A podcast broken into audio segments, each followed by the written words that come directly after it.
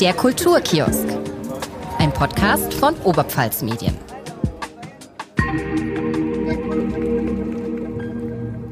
In den 90er Jahren gab es mal eine Fernsehserie mit dem Titel Ein Bayer auf Rügen.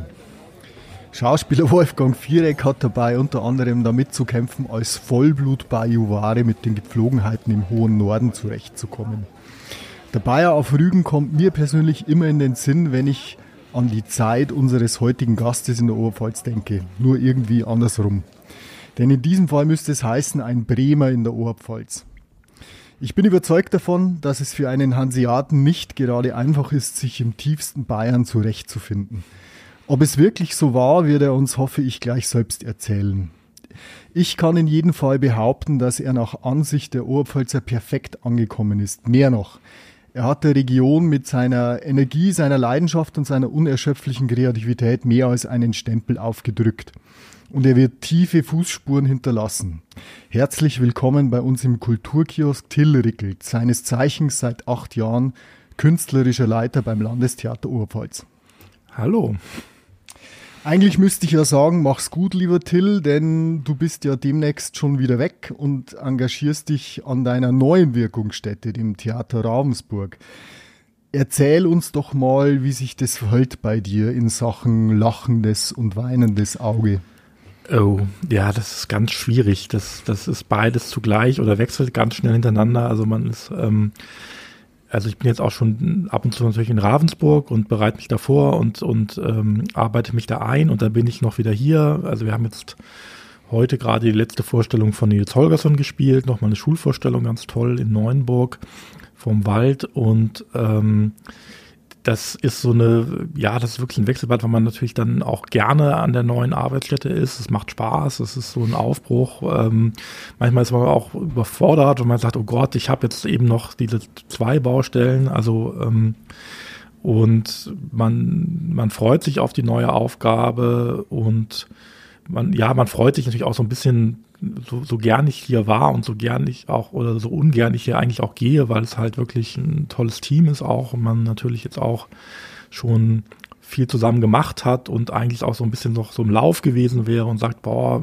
das wäre jetzt noch, es hätte schon noch ein paar Jahre so weitergehen können und das jetzt so ein bisschen abrupt dann auch fast endet jetzt auf einmal für einen. Ähm, des, deswegen ist es halt ganz schwer wirklich zu beschreiben, weil man halt mhm. einerseits ungern geht, sich auf das Neue dann freut, dann auch denkt, es ist vielleicht auch mal gut, jetzt mal wieder was Neues zu haben und ähm, ja, auch äh, eben hier natürlich äh, mit, mit, sehr viel Geschichte äh, sozusagen und äh, dann, dann ist und auch ja, so ein bisschen jetzt so dann doch sehr kurzfristig so die Wurzeln so rausgraben mhm. graben muss und, und okay. die abschneiden muss und das ähm, das tut dann auch schon durchaus, äh, durchaus mal weh, so. Vielleicht zwischendrin, ich habe völlig vergessen, meine Kollegin Hi, Maria Oberleitner glaub, ist auch, auch ist auch noch da. Ich bin, mein Name ist Stefan Puhane.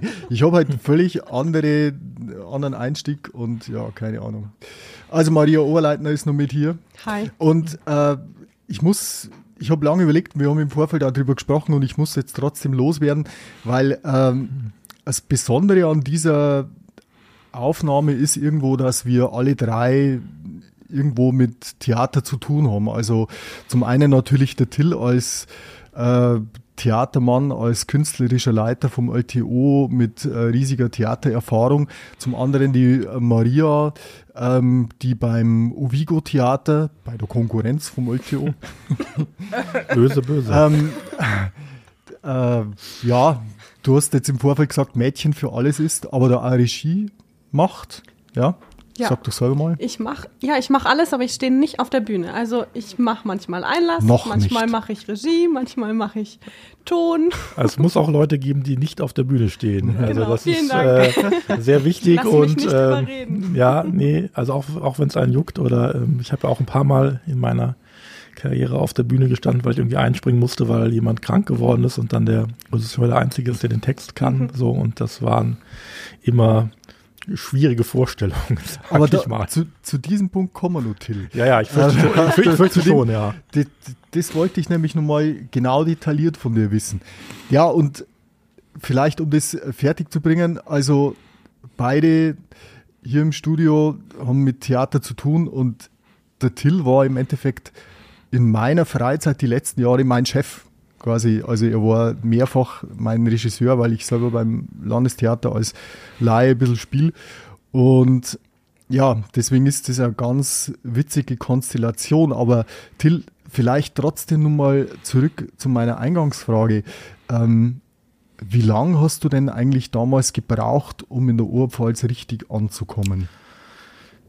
Ja, das war ja so ein, das war ein bisschen schrittweise, glaube ich. Also ich habe den, den Vorteil gehabt, sage ich mal, ich bin ja nach Bayern gekommen ähm, Ende der 90er Jahre, ich glaube es war 99 müsste es gewesen sein, Herbst 99 oder 2000, das ähm, um die Dreh rum, ähm, als Regie, Regieassistent ans äh, Stadttheater Regensburg. Und das war, glaube ich, vermute ich jetzt so noch, ja, so ein ähm, das, ich war halt nicht gleich eben, wenn ich gleich sofort hier irgendwie in der Oberpfalz. Regensburg ist nicht Oberpfalz. Äh, also na, ist Oberpfalz, na, aber ja. erst hinterm Tunnel los. Genau. Also wenn ich gleich irgendwie hier auf dem, auf dem, sag ich mal, etwas despektierlich irgendwie auf dem Land gelandet wäre, mitten in der, in der tiefsten Oberpfalz, das wäre wahrscheinlich der, der ja. Kulturschock größer gewesen. Und auch, ja, ich war halt natürlich am Theater und, und da sind ja auch viele, also gerade am Stadttheater äh, aus, aus, aus ganz Deutschland die Leute da und ja. ähm, also die, die, die, die Bühnentechnik zu verstehen war dann schwierig.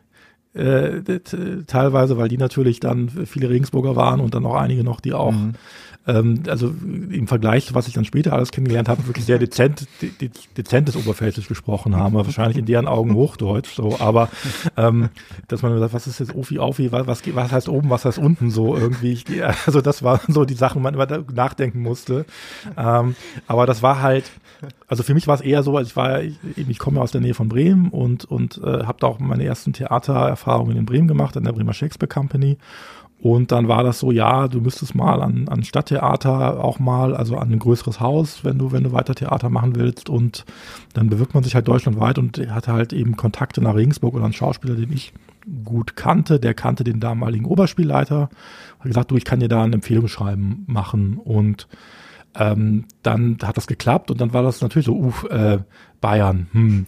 Äh, das ist natürlich ja auch ein bisschen so für die Norddeutschen, dass man sagt, das ist so das Feindbild oder das ist so, äh, das ist so, da hat man natürlich auch Vorurteile und denkt so, oh Gottes Willen, das ist jetzt alles äh, katholisch und äh, ähm, deftig und sowas und ist es ja dann auch. Ja, also ich, ich war total, also ich, ich war total in Anführungsstrichen positiv überrascht, sage ich. Okay. Also weil es einfach auch eben Regensburg jetzt auch nicht ja, es ist halt wirklich eine auch eine tolle Stadt und es ist, ähm, aber man wird, man wird ja nicht auf Schritt und Tritt ist ja, ja, natürlich Nürnberg und München auch nicht so, aber also wie gesagt, das war noch eben die 90er, die Ende der 90er, man hat sich das wirklich noch so vorgestellt, da war gefühlt noch so, äh, gefühlt war noch Franz Josef Strauß Ministerpräsident, so irgendwie, auch wenn das natürlich nicht mehr so war, aber das war so das Feeling, mit dem man, also gerade auch so als, als 20-Jährige da, da runtergegangen ist irgendwie. Ähm, oder also ein, ein, Kollege hat mir später mal erzählt, der, war technischer Leiter vom Theater Regensburg und der war in seiner Bundeswehrzeit im Norden. Und der hat dann irgendwie auch mal erzählt, wie er das wahrgenommen hat und sagte dann, er war dann einmal irgendwie auf dem Bremer Freimarkt, das ist ja so die Duld, aber das ist halt im, im Winter dann irgendwie, ähm, da gibt es dann auch eben einen ähm, ja, so ein Oktoberfestzelt oder Bayernzelt heißt das, glaube ich, und so. Und er war dann da drin, weil er hatte endlich mal Heimat und dann waren aber die Tischdecken aber rot-weiß kariert eben statt blau-weiß. Und es, es, es gab irgendwie Klappstühle, also weil natürlich keiner irgendwie auf da rumgeschunkelt ist von den, von den Bremern, die sich da verkleidet haben als Bayer irgendwie. Und er war total geknickt und total fertig mit den Nerven. Und aber das ist natürlich so das Bild, was man dann doch irgendwie, also ich war auch nie umfangreich im Süden und da hatte auch keine Verwandtschaft hier oder Leute, die hier gewohnt haben. Deswegen mhm. war das alles neu. Und dann war ich erstmal dachte, ach, das ist ja alles, ist ja alles, sag ich mal, ganz normal hier. so. Und dann kam die Oberpfalz, die tiefste Oberpfalz. Dann kam die tiefste Oberpfalz. Aber das habe ich, habe mich auch so rangerobbt. Also ich war ja dann auch davor äh, zehn Jahre lang äh, Leiter von den Burg.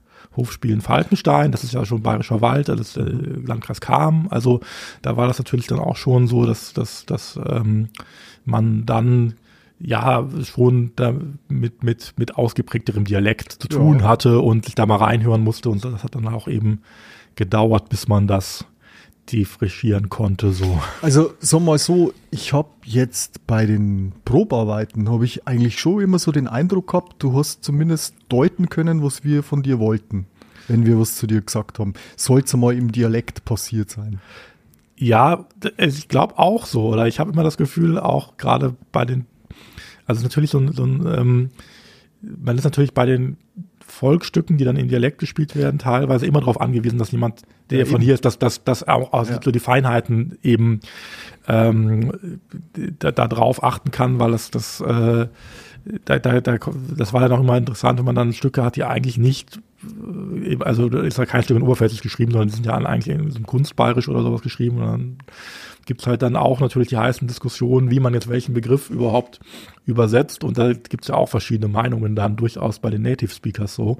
Und da muss man es dann immer raushalten und muss man dann sagen, ja, das äh, müsst ihr jetzt irgendwie auskämpfen, was Es da. ist ja von Ort zu Ort schon verschieden Ja, ja. hier in der Region. Also die, wenn, wenn du aus Floss kommst, dann sprichst du schon wieder was völlig anderes aus, wie wenn du aus Weiden kommst, aus Neustadt, keine Ahnung. Ähm, Till, kannst du, du hast es gerade schon mal erwähnt, ähm, du hast damals, ich glaube, 96, so äh, laut deiner Vita, hast du als Regieassistent bei der Bremer Shakespeare Kompanie angefangen und ähm, bist dann irgendwann nach Regensburg gekommen. Ähm, du hast aber dann auch ähm, verschiedene freie ähm, Arbeiten gemacht, oder? Freie Regie. Ich war freier Regisseur ein paar Jahre oder viele Hm. Jahre sogar, wie das so schön im Lebenslauf immer heißt. Ähm, wobei das natürlich ein ganz hartes Brot ist, sag ich mal, weil man da wirklich, ja, es sei, also, oder auch eine Glücksfrage, äh, so, weil man natürlich, ja, das ist ein sehr überlaufener Markt einfach. Und ähm, also ich habe, nachdem ich Assistent war, das habe ich drei Jahre lang gemacht in Regensburg und dann ist natürlich auch so ein Punkt, wo man sagt, boah, jetzt bist du halt auch ein sehr, also das sage ich mal, ja, das ist ein Job, den, den will man nicht zehn Jahre lang machen. Also nicht, weil man sagt, ich will nicht assistieren, sondern weil er einfach das un unglaublich ähm, ja, zeitintensiv ist, wenn man halt wirklich immer im Theater ist. So. Und ähm, danach war ich halt dann freier Regisseur, habe auch ein paar Arbeiten noch im Theater Regensburg gemacht. Also es war natürlich da, ging es am ehesten, wenn man die Leute kennt und die kennen einen. Und dann ist halt schwierig, in andere Theater reinzukommen, weil natürlich ähm, jedes, die, jeder Theaterintendant oder Intendantin äh, hat schon ganz viele Leute, die sie kennt und mit denen sie schon lange was zusammen machen und da gibt es eigentlich keinen Bedarf, dass da jemand Neues d- dazu kommt so. Und da muss man sich so reinkämpfen und und ähm, immer wieder sagen ja mich gibt's auch noch. Und und also ich, ich merke das jetzt auch in meiner Position kriege ich ja auch Bewerbungen zugeschickt und Lebensläufe. Und das ist immer ganz schlimm weil man sagt man schafft es nicht mal die zu beantworten oft weil weil es so viele Anfragen sind. Man sagt ja ähm, aber ähm, ab und zu lernt man mal jemand, äh, kann man das mal machen, dass man jemand Neues kennenlernt, aber meistens natürlich auch so, dass man gar nicht die Zeit, mir andere Inszenierungen anzugucken. Man will natürlich schon auch, bevor man jemanden engagiert, wissen, was der so macht. Ähm, und das ist dann ganz schwierig und das hat, also ich hatte ein paar Gastregien und habe dann aber auch eben viel, ja, also eben, man macht dann, guckt dann, wo es irgendwie Möglichkeiten gibt und deswegen Ja. bin ich so ins Amateurtheater auch reingerutscht, dass ich dann eben ja, Burghof-Spiele Falkenstein, Schlossspiele Neumarkt äh, was gemacht habe, an der Akademie in Regensburg unterrichtet habe, dann an der Schauspielschule. Landestheater war aber ursprünglich auch äh, eigentlich eine Gastregie erstmal geplant, oder? Habe ich das richtig in Erinnerung? Ja, das ging so, das, das überschnitt sich so. Oder Ja. das war, Also das, das war die Zeit, der Matthias Winter, der das äh, Landestheater Oberpfalz gegründet hat, der hat sich dann beruflich verändert, hat quasi seine, ähm, seinen Posten geräumt und dann war das Landestheater auf der Suche. Und du hattest, glaube ich, du warst als Gastregisseur verpflichtet worden.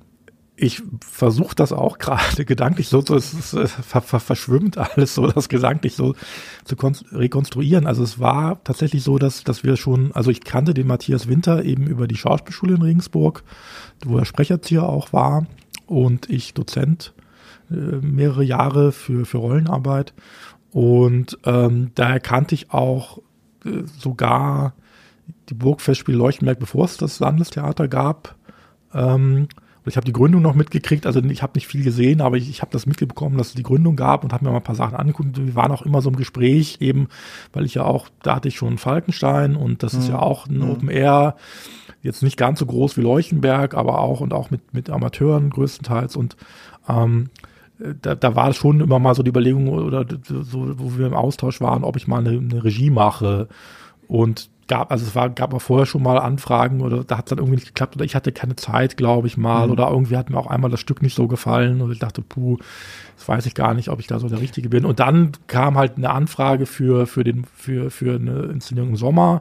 Was war das damals? Das war der eingebildete Kranke. Das war der eingebildete. Genau. Und das war im Winter und parallel habe ich dann mitbekommen, hat Matthias mir, glaube ich, auch mal erzählt, dass, dass er ähm, am Weggehen ist eigentlich. Und dann habe ich gesagt, ja, also ich könnte mir das schon vorstellen und Interesse hätte ich schon, mich da mal zu informieren oder mhm.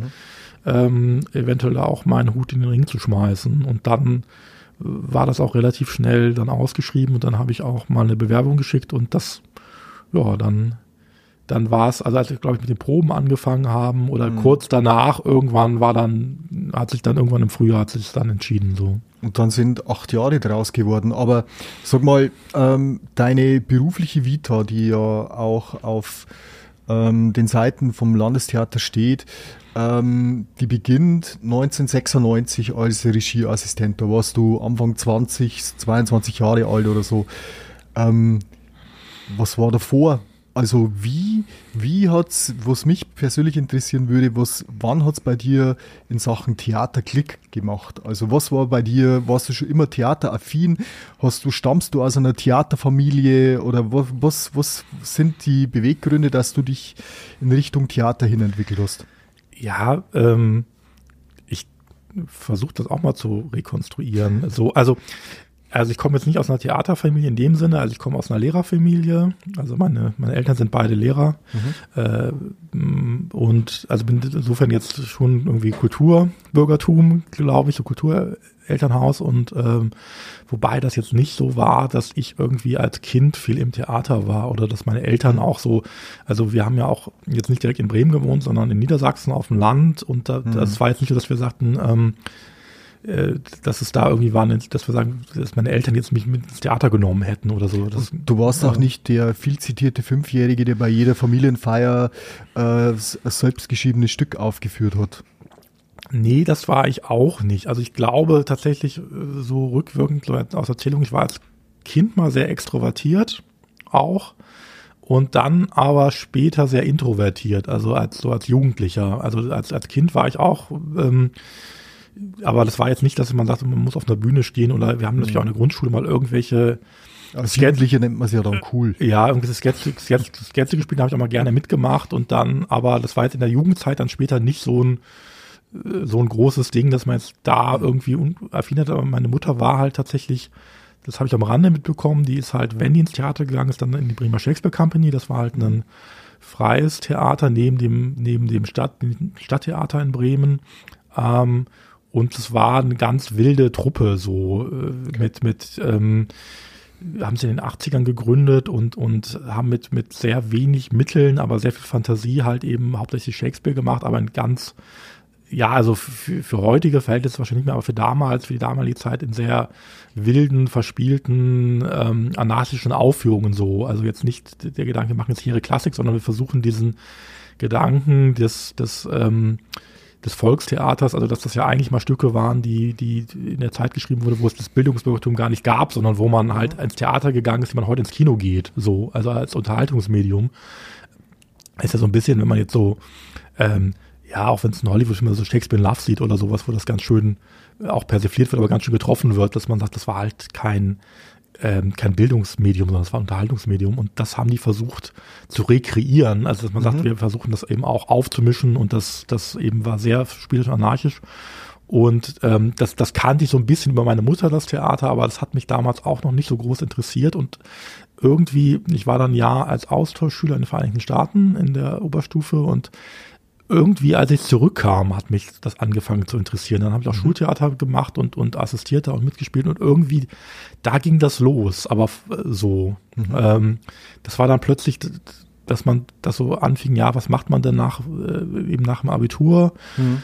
Und ich habe auch mal irgendwie, ja, so mal, mal so, so, ja, geschrieben und irgendwelche riesigen Romananfänge irgendwie in der Schublade liegen gehabt. Aber das, also, das war ganz, ganz pubertär alles so. Und es Aber es wären tatsächlich Plan B gewesen. Ja, also das, dann, als das klar war, gab es nicht mehr so einen Plan B. Also okay. ich habe auch, also ich, ich war in, also konnte mir jetzt, keine Ahnung, ich habe natürlich auch mal überlegt, ich habe Zivildienst in der, in der Lebenshilfe gemacht, mit in der Behindertenbetreuung und das war auch sehr schön. Also hat man gedacht, naja, so Sozialarbeit oder sowas, das könnte man sich auch vorstellen und das war jetzt nicht unvorstellbar. Oder eben auch irgendwas, was mit, mit, mit, mit Schreiben im weitesten Sinne zu tun hat oder so. Mhm. Aber das war jetzt nicht so, also es war alles nicht ausgereift und, und mhm. Theater hat mich aber angefangen zu interessieren. Und da hatten auch eine ganz äh, interessante Schultheater AG fand ich damals und, und eben dann habe ich mir auch, und die Bremer Shakespeare Company, die ist dann, ähm, ja, die ist dann sehr wichtig für mich geworden, als das dann so losging, äh, dass mhm. man sagte, dass man das irgendwie interessant fand und dann habe ich ein paar Aufführungen da gesehen, die waren halt ganz toll und das war halt eben, also ich bin halt nicht so über das reingerutscht ins Theater, über ein Theater, wo man sagt, das ist so ein ja, ein Theater mit riesen Bühnenbildern und mit, mit ähm, äh, mit, mit 20, 30 Schauspieler und Schauspielerinnen auf der Bühne, sondern in, in, in so ein experimentelles Theater, was auch sehr wild mhm. war teilweise und auch, aber auch sehr populär damals, weil die einfach eben wirklich sehr, ja, was ganz Frisches und, und, und für die damaligen Verhältnisse Revolutionäres gemacht haben. Und das hat mich, also da hat mich das auch beeindruckt. Also es hat auch so mhm. noch so eine Utopie vom Ensemble Geist. Also es war auch ein freies Theater, die haben sich halt in, in, in den 80ern gegründet, waren aber noch so ein Spätausläufer der 68er. Also die hatten auch keinen Intendanten oder Leiter, sondern die hatten eine Ensembleleitung. Und das, das habe ich dann als Assistent auch, auch, auch live mitbekommen, wie schwierig das ist oder wie ätzend sowas sein kann, wenn, wenn du dich irgendwie demokratisch versuchst, mhm. einen Konsens zu finden und, und so. Und das, das ähm, hat auch zu also habe ich später mitbekommen, dann auch zu irrsinnigen Zerwürfnissen geführt oder die haben es dann auch teilweise in die Haare gekriegt, das war dann unschön. Aber das war so eine Utopie von auch, also nicht Theater als als Beruf, sondern als Leben oder auch als Identität, dass man, dass man das nicht sagt, das ist halt ein Job. Mhm. Man macht ja keiner, glaube ich, aber das war da nochmal extrem. Also auch wir hatten, als ich assistiert habe, als ich da angefangen gab es auch extreme Probenzeiten. Also da haben wir, glaube ich, mhm. zehn Stunden am Tag geprobt und so. Okay. Also äh, und das war da normal. Und also, also und auch hinterher, später ein paar Jahre, also als ich dann Erfahrung hatte, habe ich gedacht, puh, das war auch nicht so gesund immer. Also das, das würde ich heute auch nicht mehr wollen, aber es hatte so eine, es hat auch eine unglaubliche Faszination halt. Aber so. du näherst dich schon, also wenn du ja. voll drin bist, näherst dich dann schon diesen Stunden an, oder? Ja, also natürlich ist das ist das ist Proben toll oder ja. äh, also das, das habe ich auch da also am, am meisten bekommen. Das war dann halt auch erstmal äh, am Stadttheater dann ein unglaublicher ähm, Kulturschock, wenn man so ein anderes System erlebt, wo halt auch anders geprobt wird und wo klar ist, okay, jetzt, äh, jetzt 14 Uhr ist Probenende und dann ist auch Probenende und dann gehen alle oder wenn man auf der Bühne ist und Pech hat, ähm, dann macht auch die Technik das Licht aus, so, ähm, wenn man überzieht oder fährt den eisernen Vorhang runter und man wird rausgeschmissen so. Und ähm, also das war so, so ein Kulturschock und das war dann natürlich gar nicht so und ähm, und natürlich, also ich, ja, also es waren auch, auch damals eben tolle Proben, weil wir haben wirklich, also meine erste große Produktion war eine Stückentwicklung über die Comedian Harmonists. Das war noch bevor es den Film gab von Filzmeier und mhm. da gab es nur die Songs und die Biografien von den sechs Sängern. Und das war, haben wir vor dem Theaterferien mit Improvisation angefangen und dann das Stück haben dann die beiden Autoren, die auch Regie geführt haben, haben das während den Proben geschrieben. Und äh, das waren neun Monate, haben wir, glaube ich, probiert insgesamt mit Stückentwicklung. Und dann war der erste Durchlauf so zwei Wochen vom Premierentermin und der war dann sechs Stunden lang, weil keiner irgendwie auf die Uhr geguckt hat und das Stück viel zu lang war. Und äh, also es waren auch so so Sachen, also das war halt eine tolle Zeit. Also man ist da, glaube ich, also es waren tolle Proben, weil jeden Tag was passieren konnte so in der Probe. Mhm. Und ähm, aber es war natürlich auch, auch Verschleiß. Also es war halt absurd, ja. weil man natürlich, also dann später eben, was ich gerade gesagt habe, an so, einer, an so einem Stadttheater oder in so einem, so einem, großen Haus ist halt anders geregelt, aber hat auch natürlich einen Vorteil, da sitzt ein Dramaturg drin und der sagt dann irgendwann mal, Leute, das wird viel zu lang, was ihr hier macht. Also ihr müsst da was kürzen. Also das hat alles auch Vor- und Nachteile. Aber das war natürlich auch, auch in dem Sinne ungesund, gerade für mich, so nach so zwei Jahren. Ich war da total drin und ich mochte die Leute, das hat mich total mit dem Haus identifiziert, aber man hatte in dem Sinne auch kein Privatleben dann. Oder mhm. äh, man, man hatte, das war auch, das war auch sehr alles auf, man ist immer aufs Theater ausgerichtet, wenn man es macht, aber man hatte auch wenig, ähm, äh, wenig Ausgleich so. Und also da gucke ich, glaube ich, mehr drauf oder so, dass man natürlich sagt, wenn man in der Probenprozess drin ist, dann ist man da drin und das, das macht auch Spaß und, und ist auch toll und ist auch so ein bisschen der Rausch dann, dass man natürlich, ähm, wenn es gut läuft, auch, auch ähm, so als, als Regisseur dann auch, auch zehn Stunden durcharbeiten kann, ohne was zu essen. Und dann müssen halt die Leute auf der Bühne irgendwann mal sagen, du, sorry, aber wir müssen mal aufs Klo oder so. Ich habe gerade schon mal ähm, gefragt, was hat es als junger Mensch für dich, hätte es einen Plan B gegeben, hast gesagt, nee, eigentlich nicht. Ähm, könntest du dir mittlerweile vorstellen, irgendwas anderes zu machen außer Theater?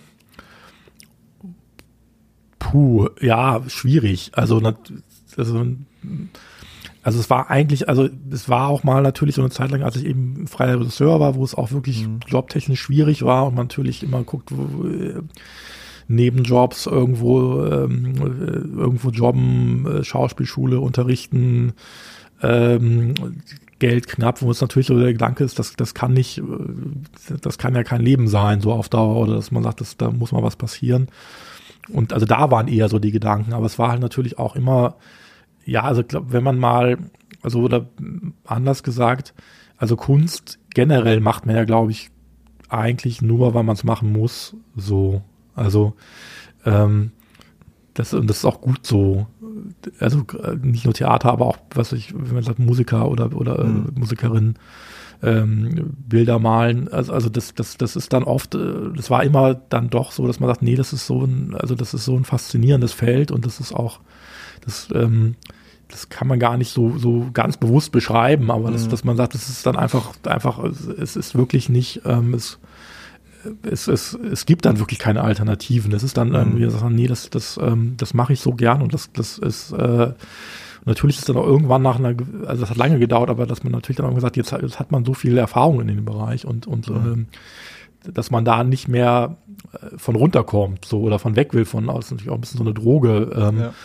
Aber wenn es mal nicht mehr gibt, ja, keine Ahnung, dann, dann müsste man müsste man sich überlegen. Also ich habe tatsächlich mal eine Zeit lang gedacht, ich, also ich, das war dann nicht mehr, es war nie so die, der Gedanke, kein Theater mehr, es war eher so, okay, wenn es als Regisseur ist wirklich schwierig und die mhm. Konkurrenz ist wahnsinnig groß, ähm, guckst du doch mal, ob du vielleicht mal eine Dramaturgenstelle irgendwo kriegst. So, mhm. also dass man dann in den ähm, ja ein bisschen mehr Verwaltung und Betreuung und Programmbetreuung, aber jetzt nicht mhm. mehr in der vordersten Front steht. So, oder ich habe ja oder ja was, also ich berichtige mich, wenn ich da falsch liege, aber ich habe immer so das Bild vor Augen, dass ähm, ein Regisseur irgendwann mal zum Regisseur wird, nachdem er jahrelang selber als Schauspieler auf der Bühne gestanden ist. Das ist doch, ist das, kann man das so als den, den normalen Werdegang eines Regisseurs ansehen?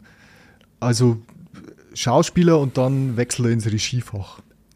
Nee, nee glaube ich gar nicht mehr. So, also, also das war, also das war lange so. Oder okay. das, also, oder das war, mhm. sag mal so, oder so ist ja auch der Beruf ja entstanden ein bisschen. Oder den, ja. den gibt es ja auch noch nicht so lange. Und also es gibt ja den, den alten Witz, der, der so ein bisschen stimmt eigentlich, dass man sagt, wie, ähm, äh, wie sind eigentlich der Regisseursberuf entstanden und dass man sagt, es waren mal zwei Schauspieler auf der Bühne und da sagt der eine, kannst du mal runtergehen und gucken, ob ich im Licht stehe und dann ist der eine runtergegangen und nicht wieder hochgekommen. Ähm, aber ursprünglich, also äh, ähm, im, im 19. Jahrhundert gab es den Beruf ja erstmal nur als ein Aufpasser, also jemand, der sozusagen ja. sagt, okay, das, das ist kein Künstler, sondern der schaut nur, dass die Schauspieler pünktlich auf der Probe sind. Das war so der Anfang. Und, und das, den Text können. Ja, oder, oder das Kostüm da haben, so. Ja. Ähm, und das war natürlich ein alte Schauspieler, die das gemacht haben. Und das war halt eben auch so, dass, dass, dass du als, dass, dass das Schauspieler oder ähm, gab es dann auch, auch dann erstmals Schauspielerinnen, ein Stück weit eben, oder dass, dass man als großer Darsteller halt eben eigenverantwortlich für seine Rolle da ist. Mhm. Das, das erzählt einem niemand, sondern man, man, das ist halt, das macht den Schauspieler aus, dass der jetzt die Rolle arbeitet. Oder eben dann die älteren Kollegen, die dann den Jungen mhm. beibringen, wie es geht. So. Ich wollte aber ja. was anderes raus, Till. Du kannst es wahrscheinlich also. schon denken. Ähm, hast du nie das Bedürfnis, selber auf der Bühne zu stehen als Schauspieler? Hattest du nie das Bedürfnis? Naja, also ich glaube, das, das ist auch das Bedürfnis hat man schon, aber man ähm, oder natürlich ist das so ist das glaube ich faszinierend oder das das ähm, deswegen gibt es natürlich auch Schaus Schauspieler oder auch Schauspielerinnen, die die Regisseur oder Regisseurin geworden sind, also weil man natürlich dann einerseits sich ein bisschen, also natürlich schon die andere Seite auch kennt, was es macht, auf der Bühne zu stehen, ja. so oder was das, was das für einen bedeutet, sich da einfühlen kann. Aber ähm, es ist trotzdem natürlich auch mal eine andere Blickwahl, Blickwinkel mhm. so und äh, also manchmal, also das ist für jeden, glaube ich, unterschiedlich. Manchmal ist es auch in bestimmten Punkten auch ganz gut, wenn man das nicht so genau oder wenn man das also man ist ja viele andere da. bei dir? Also bei mir ist es natürlich so, dass man natürlich ich habe auch im Schultheater mal immer so kleine Rollen gespielt dann. Also okay. war, das war dann immer so, ja, wenn es dann niemand gibt, der den Boden macht, dann mache ich das halt noch, aber was natürlich auch irgendwie so ein bisschen da man, man will natürlich ein bisschen mit dabei sein auch und das ist natürlich auch so ein äh, so ein Kitzel und das, das ähm, als Gefühl ist das toll, aber ähm,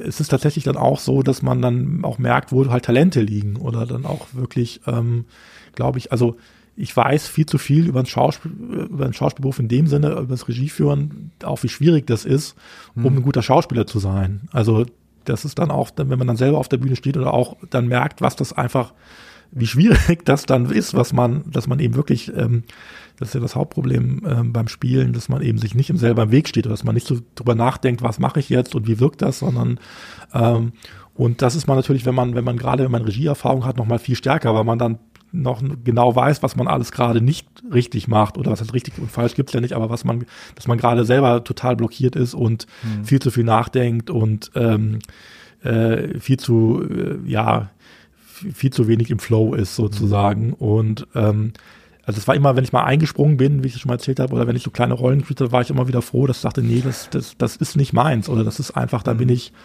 ähm, da bin ich dann doch viel zu verkopft zu, um das mhm. wirklich gut zu können. Und, und meine Stärke ist eher, dass ich das bei anderen sehe und beschreiben kann dann und denen helfen kann, das nicht zu sein. Ja, also du kannst es, du kannst es au Detail beschreiben, aber selber könntest es dir nicht beschreiben, so dass das quasi anwenden kann. Ja, beschreiben schon, aber das aber, ist ja das, das Problem ja, ist ja noch nur, dass man es beschreiben kann, also dass man weiß, warum was nicht geht.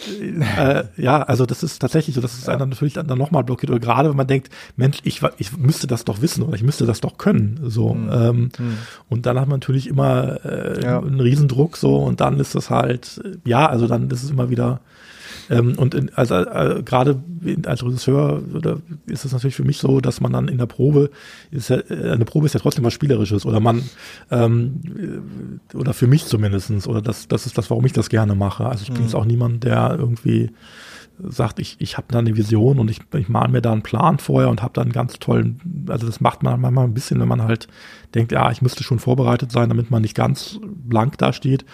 Ähm, aber das ist eigentlich unspannend jetzt hm. so, dass man sagt, ich will jetzt nicht meine Vision, sondern ich will halt was herausfinden. Oder man, die meisten hm. Sachen entstehen dann aus der Probe, wo man dann plötzlich was sieht und sagt, ach, das ist doch, mach das doch normal oder mach doch das an der Stelle und ähm, ähm, das macht Spaß und, und das ist natürlich auch eine Art Spielen, also ein gemeinsames hm. äh, Zusammenspiel und dann, dann äh, spielt man natürlich auch mal was vor, um, um sich selber was in den Körper zu bekommen oder herauszufinden, wie gerade jetzt eine Szene geht, aber ähm, das ist dann, ja, da hat man dann nicht den Druck, dass man jetzt sagt, das muss jetzt, das, das ist halt eine Skizze, das muss jetzt nicht aufgeführt werden. Als was bist du denn das letzte Mal auf der Bühne gestanden? Also aushilfsweise quasi. Ich glaube, dass das in Falkenstein tatsächlich war, irgendwie, dass ich da mal eingesprungen, also da weiß ich noch, da bin ich eingesprungen, mal da war jemand krank, hatte sich irgendwie die Schulter gezerrt oder so und dann, das war eine kleine Rolle. Und ich weiß nur, dass irgendwie, dass irgendwie gefühlt drei Requisiten am Schluss kaputt waren, irgendwie, äh, äh, so, weil ich ihm auch gedacht habe, naja, du bist immer so verkauft, jetzt musst du mal einfach losspielen und das war dann auch nicht gut. Äh, äh, ja, also tatsächlich irgendwie so eine Holz, so, so irgendwie so eine Sense, ähm, die dann das war so Slapstick und da musste ich irgendwie einhaken und dann habe ich die aber zu doll eingehakt und dann hat sie zerbrochen. Also keine Ahnung, das, das war das letzte Mal, ich erinnere und ich, es gab mal so ein paar Situationen am LTO, aber das ist der Kelch immer bis jetzt an mir vorbei mhm. gegangen. Dann zum Glück, ich habe auch gesagt, nee, da, da arbeite ich lieber noch jemanden ein schnell, bevor ich das mache. Also in dem Sinne zieht mich jetzt auch nicht auf die Bühne, auch also bei, bei Einspringer-Sachen jetzt nicht mehr, weil ich eben einfach weiß, es gibt ganz viele Leute, die das viel, viel besser können als ich so. Bevor wir bisschen ausführlicher auf die Zeit beim Landestheater gehen. Vielleicht ein kleiner Exkurs ins neue Jahr. Also ab 1. Januar bist du neuer Intendant am Theater Ravensburg.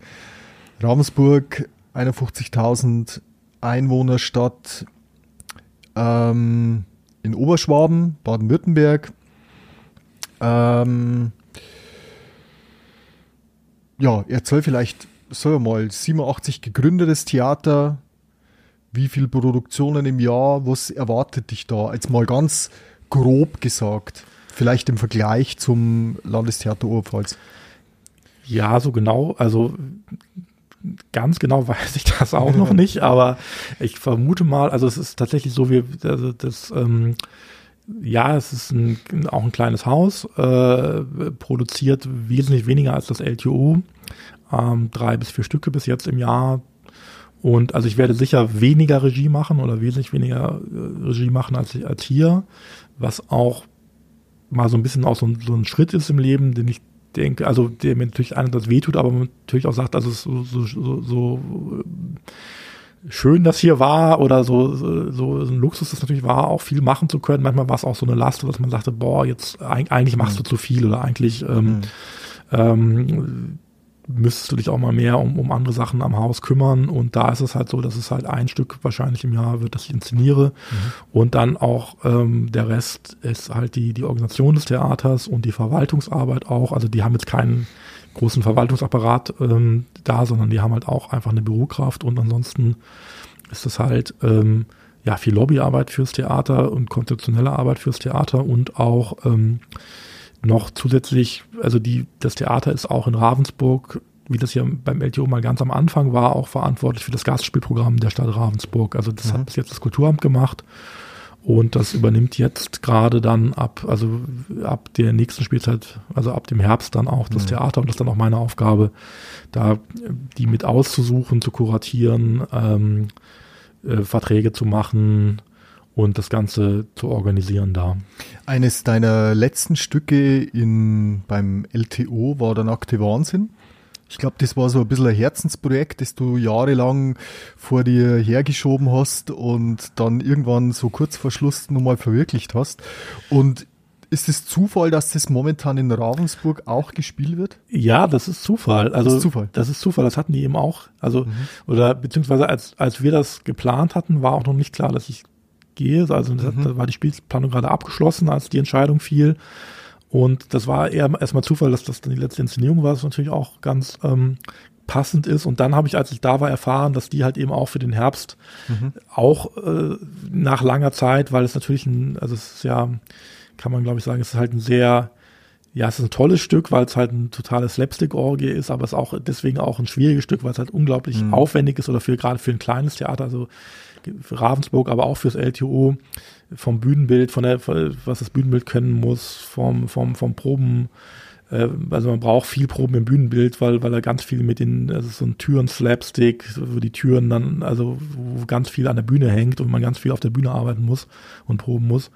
Und ähm, das, das war für beide Theater tatsächlich, glaube ich, so ein, ein Stück, was man, was man gerne mal machen will, weil es einfach eine tolle Theaterhommage ist und was man mhm. aber auch dann erstmal nicht macht, weil man denkt, boah, das, das äh, hat auch großes Ensemble, hat, also hat, hat neun Leute auf der Bühne, ähm, braucht eine große Bühne, braucht viel Proben, ähm, wo man sich nicht rantraut. Und es war dann eben Zufall, dass, dass, dass es dann, als ich dann da war, plötzlich erfahren habe, ach, die machen auch den nackten Wahnsinn.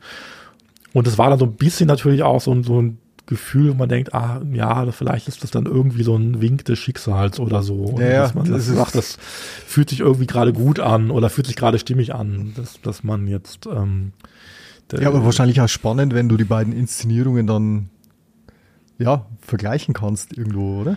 Ja, das wer, wer hat das in Ravensburg gemacht? Dein Vorgänger oder? Nee, der, also der, der Albert hat tatsächlich sehr wenig inszeniert, weil der tatsächlich okay. die Verwaltung, also der hat auch, der macht auch da jede, jeden Konto aus, Albert Bauer, langjähriger. Ja, ja, genau, der, also der, der, der, der Gründer, Gründer und, und, und Intendant vom Theater Ramsburg ist wirklich jemand, der wirklich jede Überweisung macht und, und aufguckt, ob das Klo auf Klopapier irgendwie da ist und so. ähm, und äh, genau, der hat auch, also der hat, hat eigentlich die letzten Jahre gar nicht mehr inszeniert, sondern sich wirklich um, um die Verwaltung gekümmert vom, mhm. vom Haus so. Und äh, das hat aber ein, ein Ensemble-Mitglied gemacht. Also Mhm. die haben auch ein paar Leute im Ensemble, die auch, ins, auch Regieerfahrung schon haben und auch Mhm. öfters mal inszenieren. Und das war natürlich interessant, so auch. Ähm, und ja, also, also wir haben es hier rausgebracht. Ich hab's, die, die hatten eine Woche später Premiere. Ich war dann in der späteren Vorstellung mal drin. Mhm. Und es war natürlich so, es war ähm, schon also, als, als mal ambivalent da reinzugehen, man natürlich denkt, okay, man, also man hofft natürlich, dass es gut ist. Also, das Ja. einem, also ich habe auch vorher natürlich schon, schon Inszenierung gesehen und habe gesehen, ah, das, das ist ein tolles Ensemble da und die machen schöne Sachen. Also, Mhm. das war ja auch im, im, im, im Prozess, da überhaupt zu bewerben, dass man natürlich auch ein bisschen anguckt, wo geht man da hin, will man da hin und Ja. kann man sich das vorstellen, äh, dann dachte ja, das wird schon nicht so schlecht sein und man hat natürlich auch gedacht, ah, hoffentlich, einerseits hoffentlich gefällt einem das so, also gerade bei dem Stück ist das auch so eine Gratwanderung, finde ich, wie man mit der Komik umgeht. Also ich habe auch, habe das schon oft auf der Bühne gesehen, habe auch Inszenierungen gesehen, die dann so platt oder so ein bisschen lieblos waren, die mir dann gar nicht gefallen haben und hatte natürlich so die Hoffnung, ah, das wäre jetzt schlecht, wenn es mir nicht gefallen würde und ich dann den Kollegen sagen müsste, äh, das hat mir gefallen. Es wäre aber auch schlecht, wenn das so toll ist, dass ich sagen muss, boah, die sind aber, die haben das viel, viel besser als wir hingekriegt, so. Und wirst du uns die Wahrheit verraten, wie es jetzt tatsächlich war? Ne, es war, glaube ich, eine gute Mischung. Also es war tatsächlich, also es waren, ähm, es war, es war, es war toll. Es war teilweise auch ein bisschen eine andere, andere Schwerpunktsetzung drin. Okay. Ähm, äh, so, äh, ist auch eine kleinere Bühne. Also die mussten auch einige Sachen anders lösen als wir. Also wo man sagte, ja, ähm, die haben sie halt kreativer lösen müssen, wo wir wirklich geklotzt haben und aber auch natürlich äh, also für unsere Verhältnisse geklotzt haben. Natürlich für, für, für ein Staatstheater ist das halt Pipifax, aber für unsere Verhältnisse geklotzt haben mit dem Bühnenbild und aber auch fast daran ver verzweifelt wären, also wo ich hinterher dachte, boah, das haben die wahrscheinlich geschickter gemacht oder die haben halt, wir hatten halt einen Riesenstress mit den Umbauten und haben auch, ich habe irgendwie gedacht, boah, das, das bricht uns jetzt das Genick, dieses Bühnenbild irgendwie so. Ähm, das haben die halt anders gemacht oder mussten die anders machen. Das war auch charmant zu sehen, dass die, die haben halt da schöne Lösungen gefunden. Wenn man sagt, die Treppe, die da, wo der eine dann runterfallen muss am Schluss, hat halt nur fünf Stufen statt 20 irgendwie und dann kracht er halt in die Wand statt irgendwie, äh, also das, das, die hat auch ein paar Einfälle, auf die ich neidisch war, wo ich dachte, verdammt, das, äh, äh, so, dass die Sardine noch an der Hose festklebt oder sowas, das, das, das hätten wir uns auch noch einfallen können.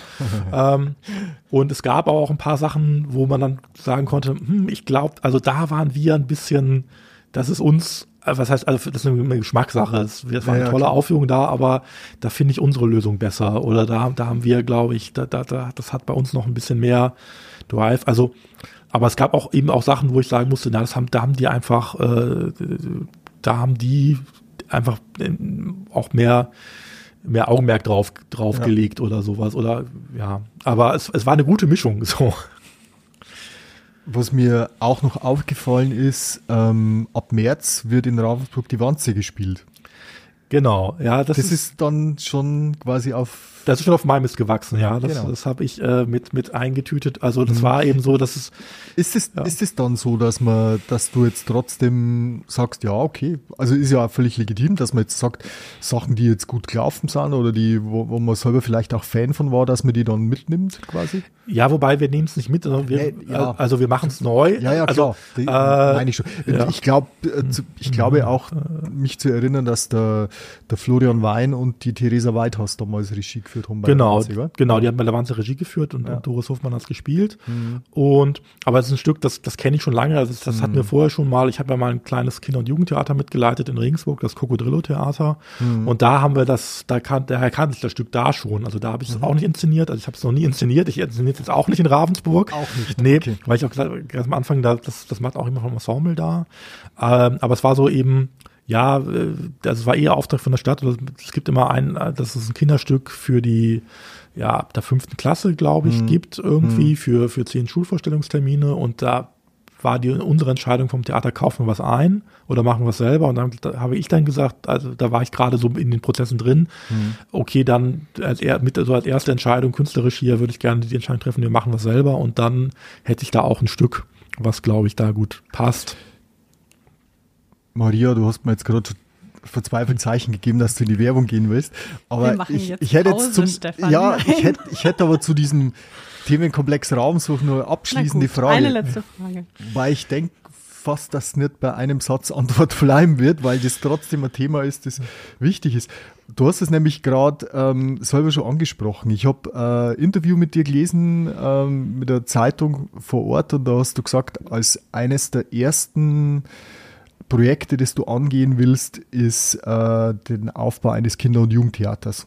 Und du hast es gerade schon gesagt, das Regensburger Cocodrillo Theater ist ja auch von dir gegründet worden, ähm, Anfang der 2000er, glaube ich, oder Mitte der 2000er.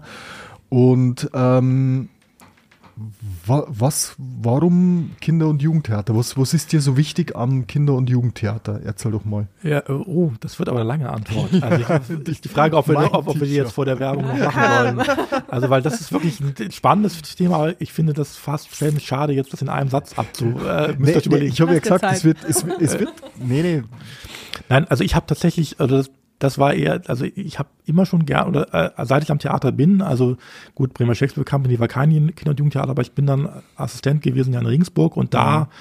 immer sehr gerne in den Kinder- und Jugendtheaterproduktionen, weil das eigentlich, ähm, ja, ich habe gemerkt, dass das ist ein ganz tolles Feld, in dem man arbeiten kann, weil tatsächlich ähm, also da, für, für, ein, für ein Kinderpublikum, also ich komme jetzt gerade eben aus Neuenburg von der von der Nils mhm. Vorstellung und, und, und vor dem Kinderpublikum ist einfach, das ist ein, das ist ein ganz tolles Publikum für, für, für Theater, weil es halt einfach sehr direkt schaut und und mhm. also wenn wenn ehrlich ist ja also wenn wenn 400 Kinder sich langweilen dann ist halt mhm. dann dann dann merkt man das auf der Bühne und zwar sofort ja. und äh, da, also es ist auch für für für fürs Ensemble ganz toll dann weil die also ein gutes Ensemble dann auch merkt was es machen muss oder das Publikum eigentlich einen ja, äh, viel, viel direkteres Feedback gibt, auch, also nicht im, unbedingt im, auch in, in, den Äußerungen, aber rein vom, von, von, von Energie, von der Wahrnehmung her, ähm, ist, ist, ist, ist äh, gemischte Publikum oder Kinderpublikum immer, also es ist rein vom Spielen toll und auch von der Aufgabe, also für, also ein, also gutes Kindertheater ist auch Theater für alle. So, also, mhm. also, oder das ist mhm. halt einfach, ähm, also einen Stoff so zu schaffen, äh, zu inszenieren oder auch zu spielen, dass den auch, auch ein fünfjähriges Kind oder ein sechsjähriges Kind versteht und aber auch das, die Eltern auch und alle daran Spaß haben. Ähm, das ist eigentlich, also das ist so eine Theaterutopie, wo man sagt, das ist eigentlich, finde ich, da kommt, das ist eigentlich dann auch perfektes Theater. Also, weil man dann auch, man muss halt eben Mittel finden, die funktionieren, aber auch dann kann man halt viel also hat man viele Freiheiten und, und auch, also man muss halt über die Fantasie dann sehr stark arbeiten und das sind aber auch, also das ist eigentlich für mich das spannendste Feld, weil ich sage, das ist auch so eine, also sowas wie ich Theater mag oder mhm. also, also Aber du ja. hast, du hast jetzt beim Landestheater ähm, eigentlich das selten gemacht. Also das ich habe ab und zu gemacht, aber selten. Familienstück ja. inszeniert, oder? Die, die äh, was war es, die kleine Hexe? Kleine Hexe habe ich gemacht und ich habe auch mal Pinocchio gemacht. Als Ach, zwei, Pin Pinocchio, genau, stimmt, als, als zwei Personen Stück mhm. dann in der als, als Weihnachtsstück in der Regionalbibliothek. Ja, ähm, ja ich habe es natürlich auch ein bisschen äh, aufgrund Zeit. Ja, äh, ich hätte es auch ja. gerne öfters gemacht, aber das war dann sagt, das geht nicht auch noch irgendwie. Ähm, mhm.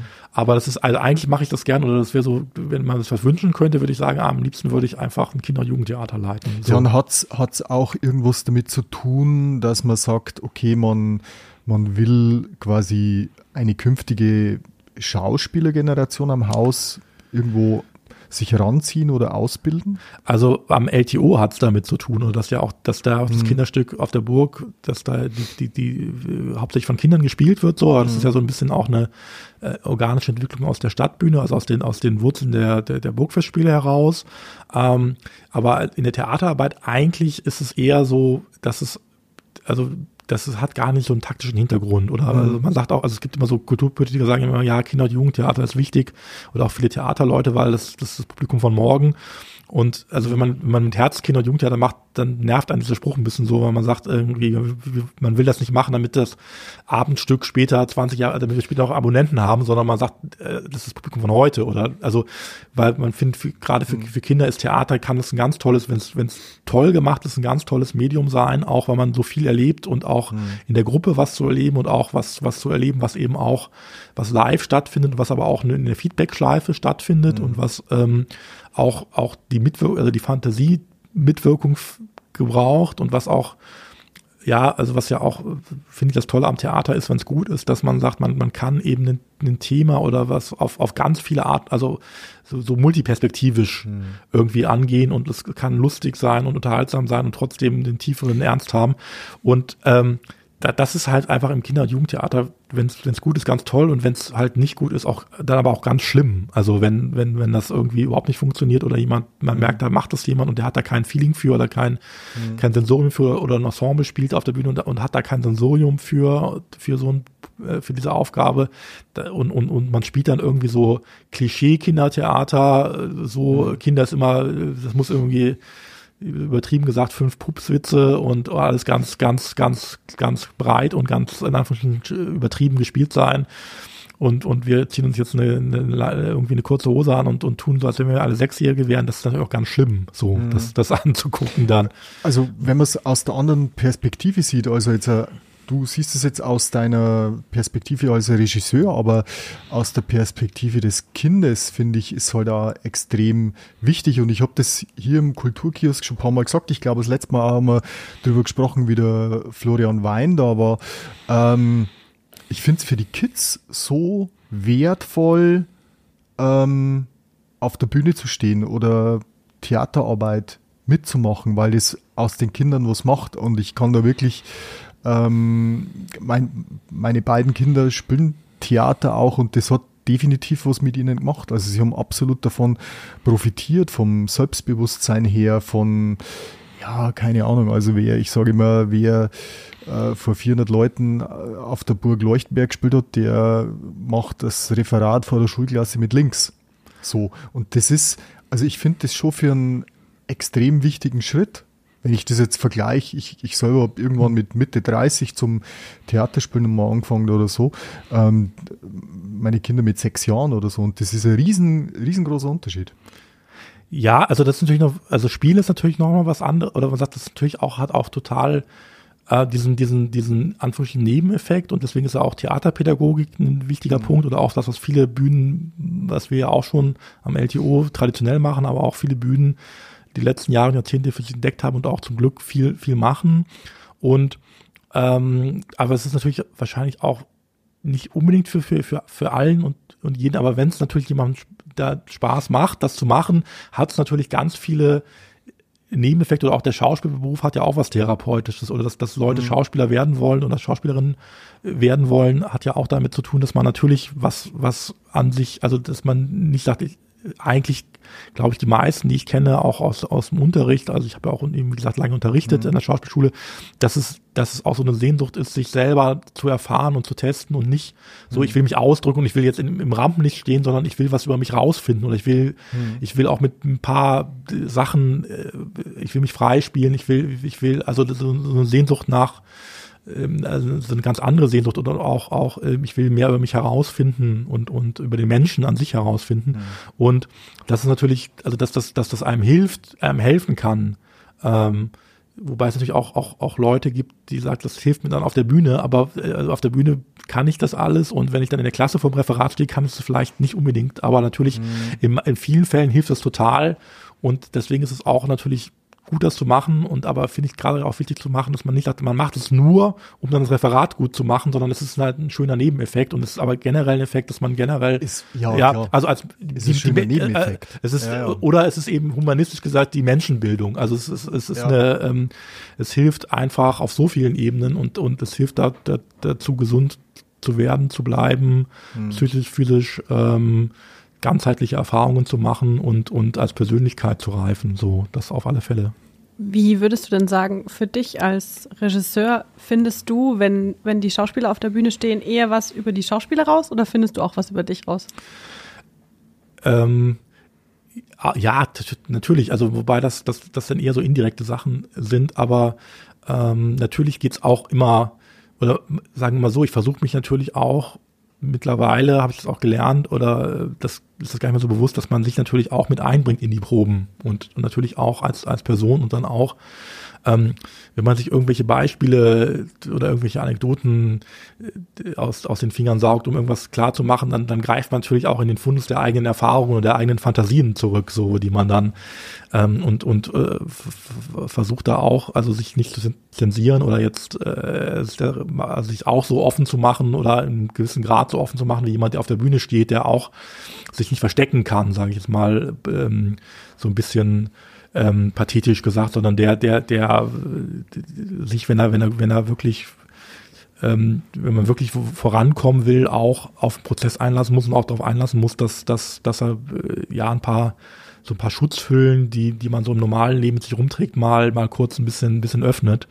Und das geht dann in der Regie eher über einen anderen Weg. Oder dass man natürlich auch, also was in der Regie dann auch dazu kommt, dass man auch einen Weg finden muss, oder was finden muss, das geht dann organisch, aber natürlich auch mit Überforderungen umzugehen. Also es gibt ja auch Proben, wo man dann auch selber sagt, du, puh, äh, man merkt, es ist alles gerade ganz schwierig und man, man, kommt nicht voran und, und jeder, jeder, jeder kämpft und jeder fightet und es, es wird aber immer, es wird äh, nicht besser, sondern schlechter.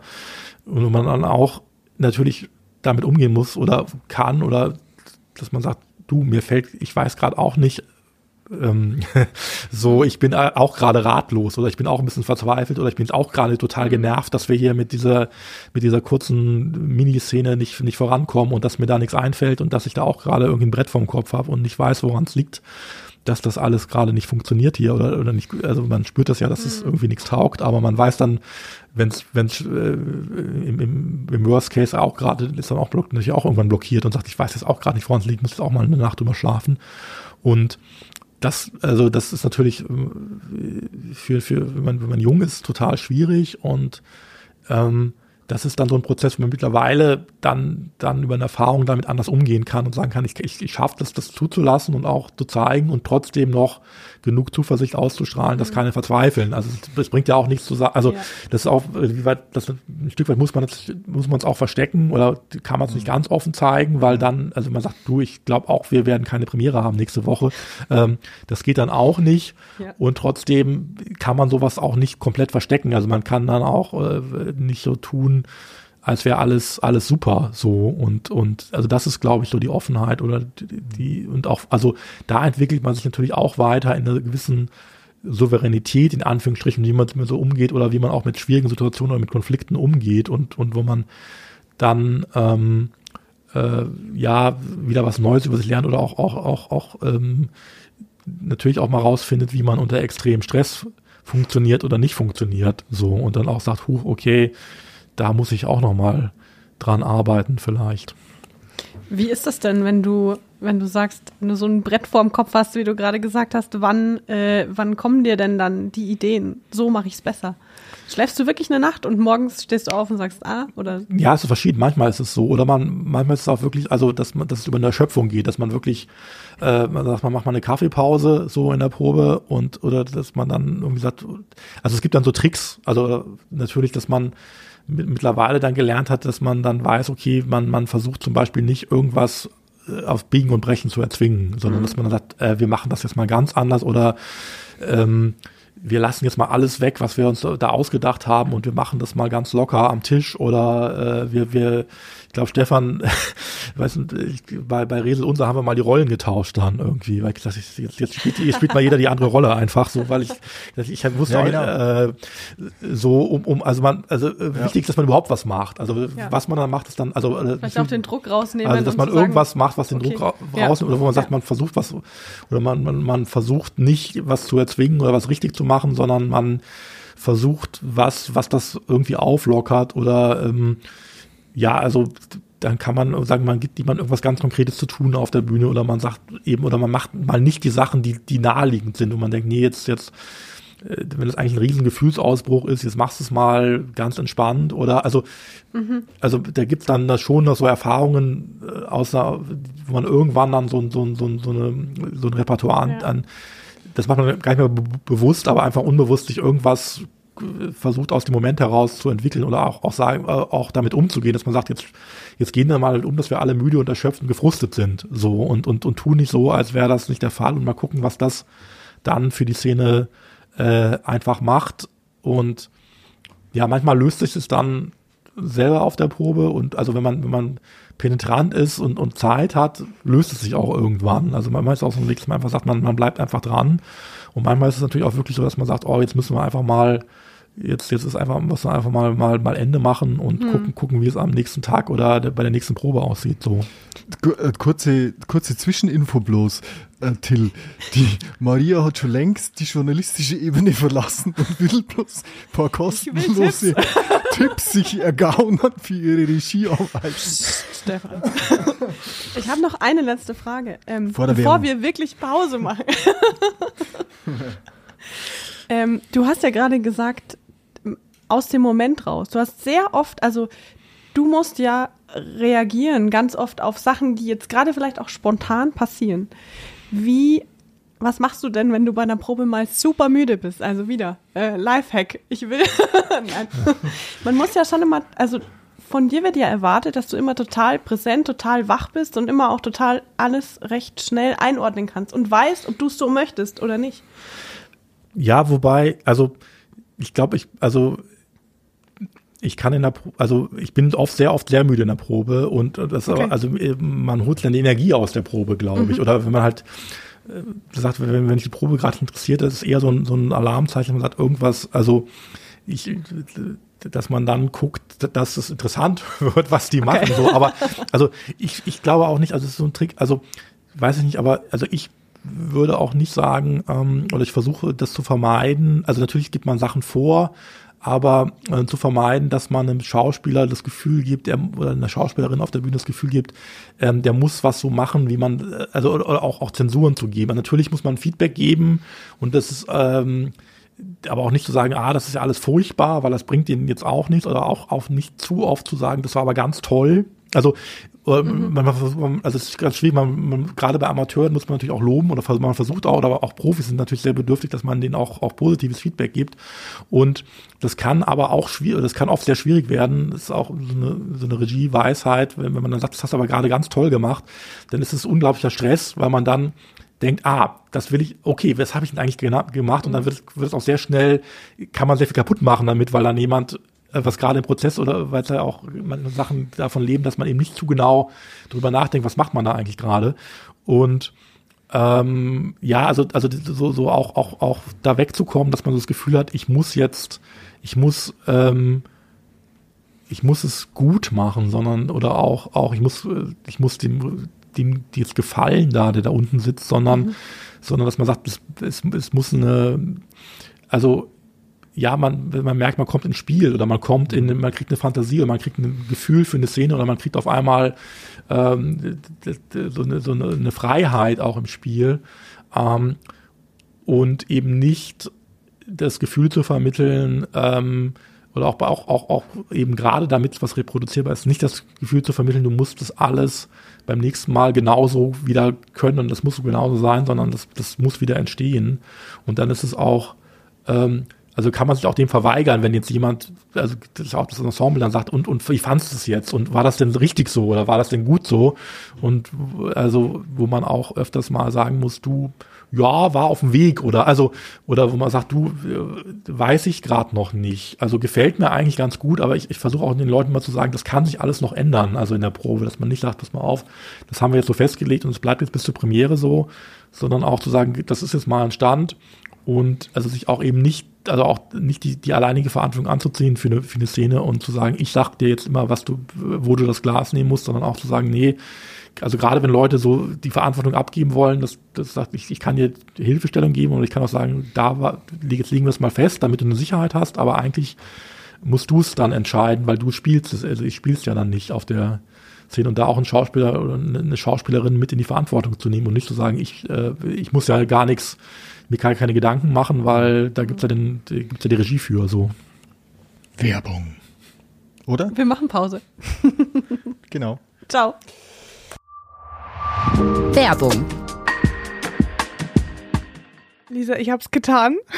Ich habe die Onets-App runtergeladen und ich sag dir, ich bin begeistert. Was gefällt dir denn am besten? Also ich finde es erstmal gut, ist vielleicht ein bisschen spezifisch, aber dass ich mit meinem, äh, mit meinem Daumen nicht ganz übers Handy langen muss, sondern dass die Navigationsleiste direkt an meinem Finger ist. Was ist das für ein Service? Aber natürlich auch äh, die personalisierten Artikelempfehlungen, die man aus dem ONETZ eh schon kennt. Also was will ich mit Nachrichten aus Schwandorf? Ich komme gar nicht aus Schwandorf, sondern natürlich wird mir das alles personalisiert zur Verfügung gestellt, nämlich Nachrichten, Reportagen, natürlich auch Blaulichtinfos, Interviews, die mich interessieren, Kommentare ist mein Lieblingsthema, Kommentare und Kolumnen.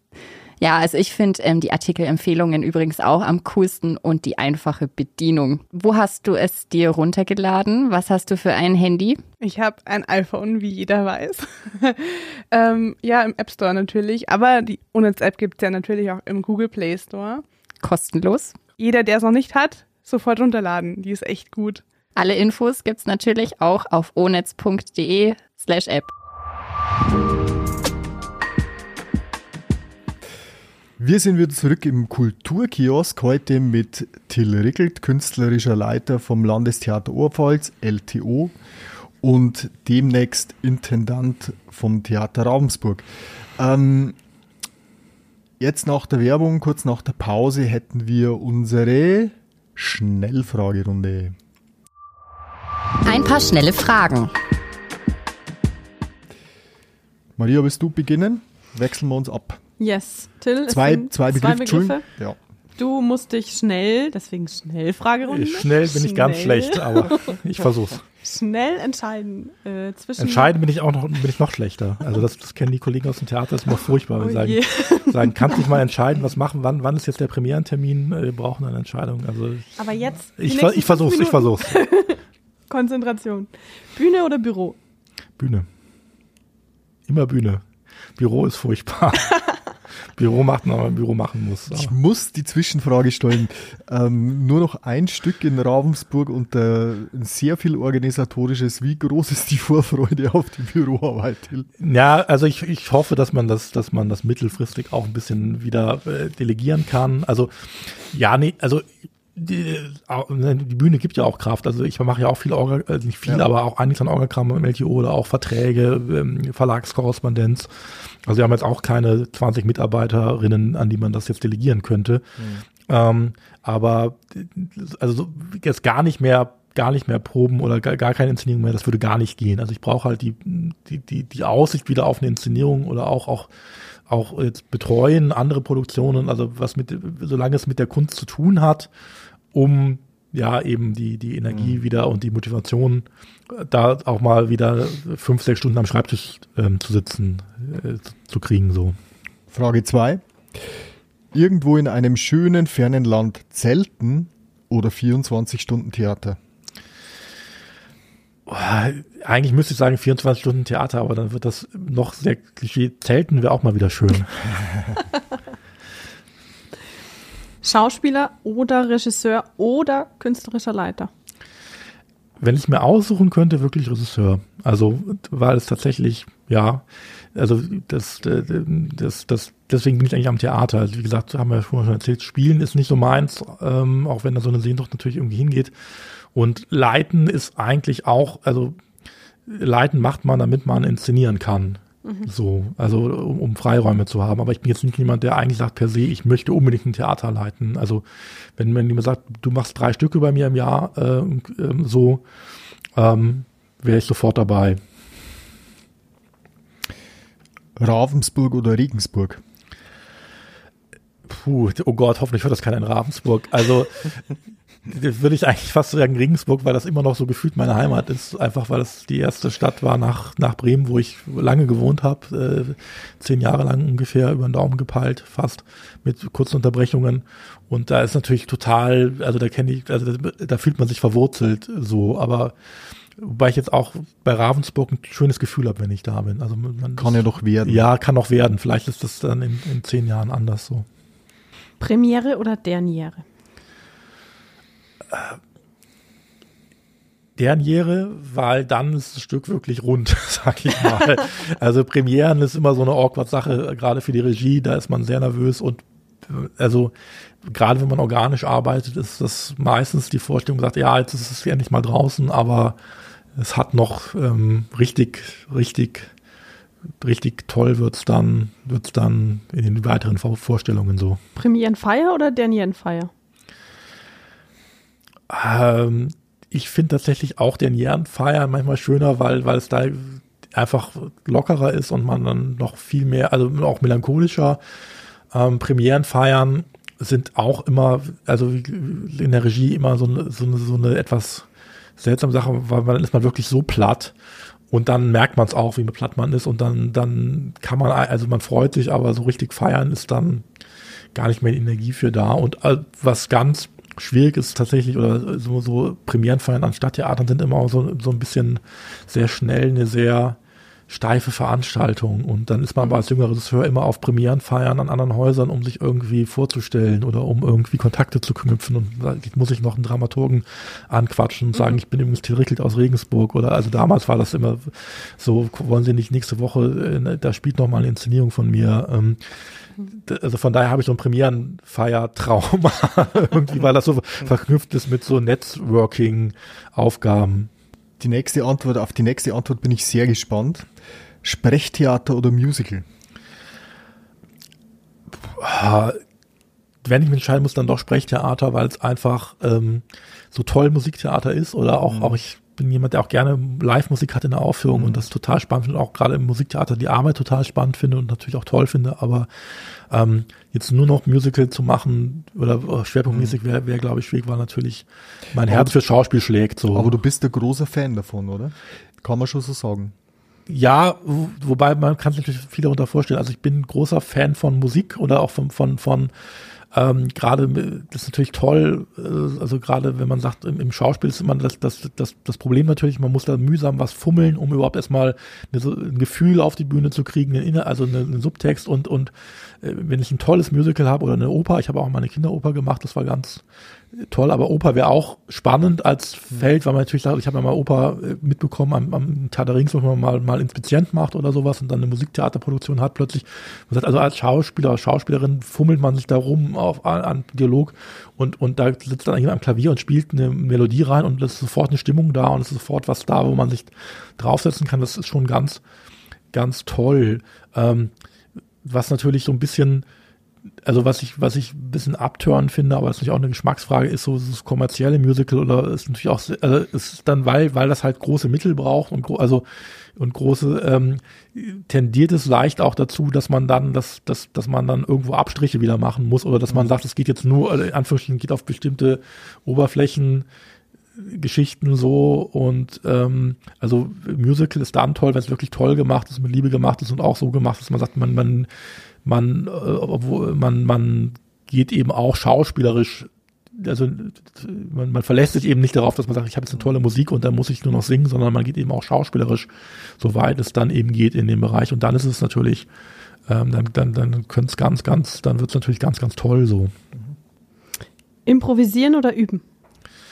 Improvisieren und üben. Also ich finde Improvisation auch, auch eine spannende Form oder auch, auch Improvisationstheater, weil es halt wirklich was trainiert, was glaube ich wichtig ist, auch für, auch wenn ich eben nicht Improvisationstheater spiele, sondern die, die, die, Spontanität, die es eigentlich braucht, auch mit dem vorgegebenen Text.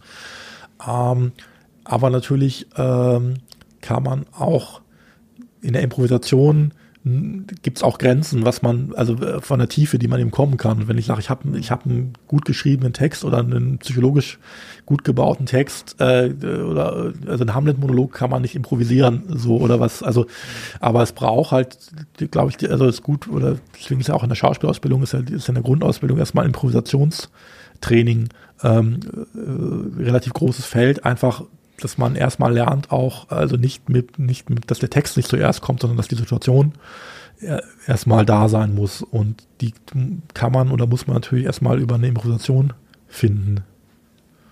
Freilichtbühne oder Saal?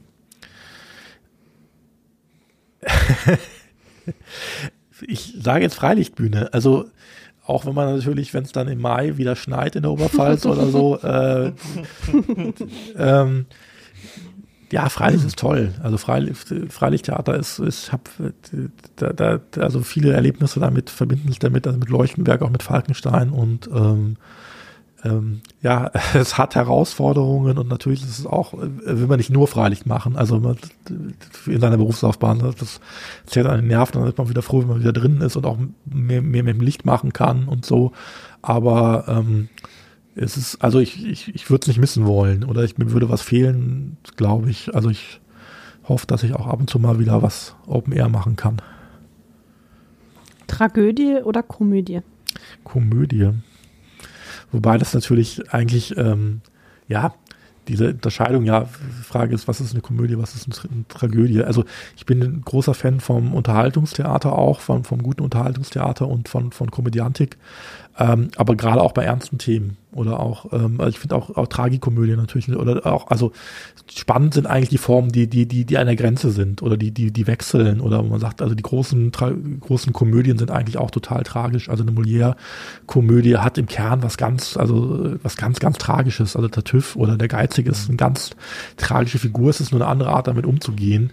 Ähm, oder auch, auch eine Shakespeare-Tragödie hat unglaublich äh, groteske oder, äh, also das, ist immer so auf der Gratwanderung äh, zwischen den Genres und, und eigentlich ist es ja, ähm, also ich finde Humor halt sehr wichtig im Leben und auf der Bühne. Ich finde, ich gehe sogar so weit und sage, richtig gute Komödie braucht ähm, braucht was Tragisches, um richtig gut zu sein. Unbedingt, also auch um komisch zu sein. Also ja. das ist ja, ähm, äh, also das war jetzt, als wir Nipple Jesus jetzt gemacht haben, da gab es da wieder ein paar Zuschriften, so von, von Leuten, die sich gesehen haben, aber sich entweder über das Plakat beschwert haben oder über den Titel beschwert haben. Und da gab es noch mhm. eine Zuschrift von einer Dame, die meinte, sie kann das überhaupt, also diesen Titel findet sie unmöglich und sie kann das überhaupt nicht verstehen, dass man über so ein Thema eine Komödie macht. Und ich glaube, die hat einfach gedacht, oder das ist, wenn man denkt, naja, Komödie ist halt tralala und ist halt irgendwas Banales und nicht tiefgründiges mhm. so. Ja. Und dass man sagt, aber ne, ne, also also Humor kommt ja aus der, also Humor ist ja eine Art mit, ähm, mit tragischen Dingen oder mit, mit, mit unausweichlichen Dingen im Leben anders umzugehen, dass man sagt, jetzt, ich kann da nichts machen und es ist gerade ganz schlimm und also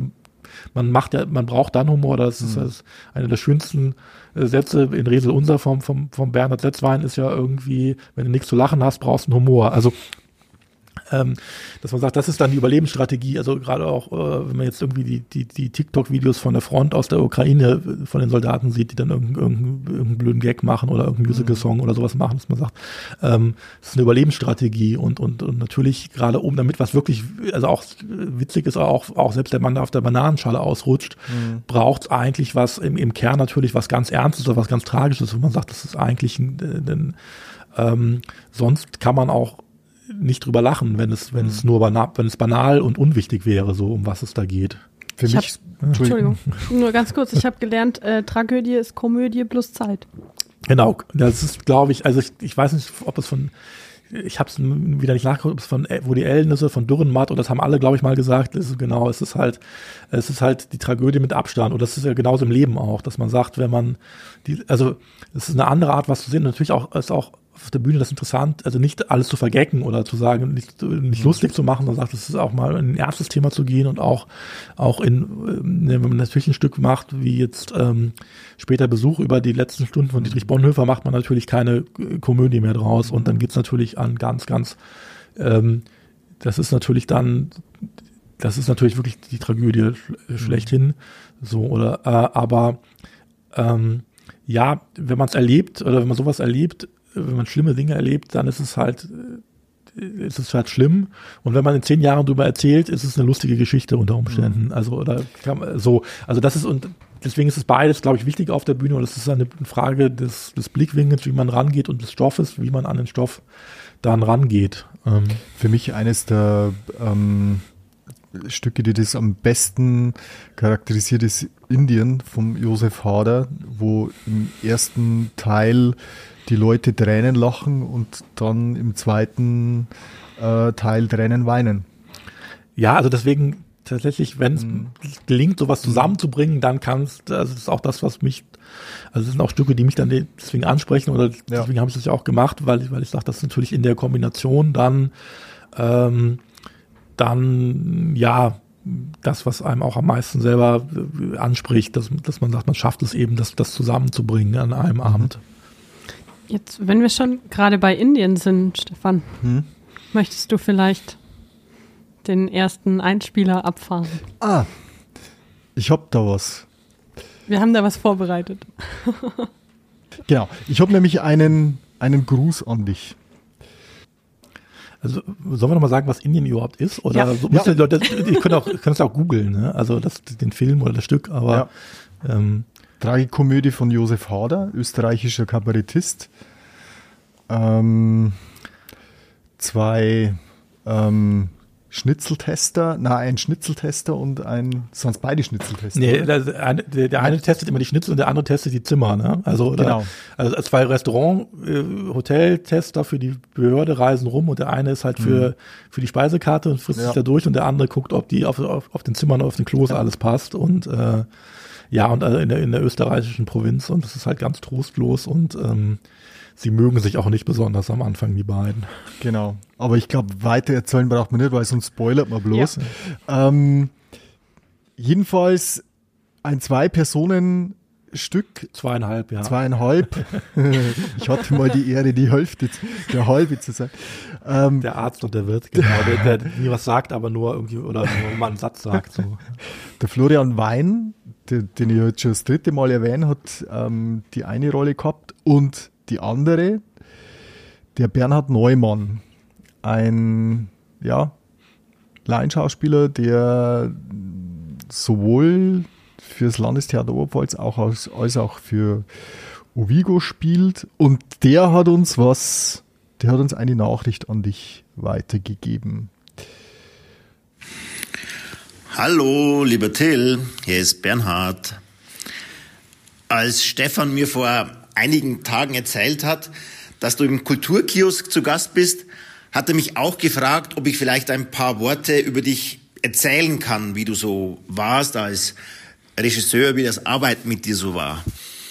Ja, um dich in all deinen Facetten zu beschreiben, um die letzten acht Jahre Revue, passieren zu lassen, müsste man wohl ein ganzes Buch verlesen. Als du 2014 mit dem eingebildeten Kranken dein Regiedebüt Debüt beim LTO gegeben hast, war das auch mein LTO-Debüt. Ich gebe offen und ehrlich zu, dass ich mir bei den ersten ein, zwei, vielleicht auch drei Proben schon manchmal die Frage gestellt habe, was will der von mir? Aber je mehr ich mich auf dich einlassen konnte, umso größer wurde das Feuer in mir und umso größer wurde die Vorfreude auf die nächsten Proben. Und manchmal konnte ich es kaum erwarten, endlich wieder proben zu dürfen. In den letzten Jahren durfte ich als Laiendarsteller und nicht nur ich, sondern die ganze LTO-Schar unheimlich viel von dir lernen.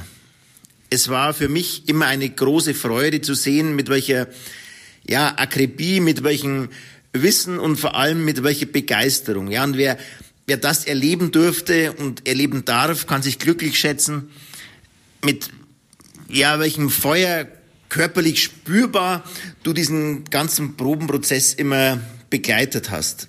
Das war einfach fantastisch, wie du uns gefördert, auch ja gefordert und geformt hast. Ja, und für das Formen war wahrscheinlich auch ja die oft zitierte kleine Pfeile notwendig, oder? Ja, und am Ende hast du meist mehr aus uns herausgeholt, als wir je geglaubt haben, dass in uns steckt. Abseits der Bühne in den Probenpausen oder wenn wir uns so irgendwann einmal getroffen haben, habe ich vor allem deinen Humor geschätzt und geliebt. Wenn du irgendwelche Geschichten zum Besten gegeben hast, hätte ich mich immer wegwerfen können vor Lachen.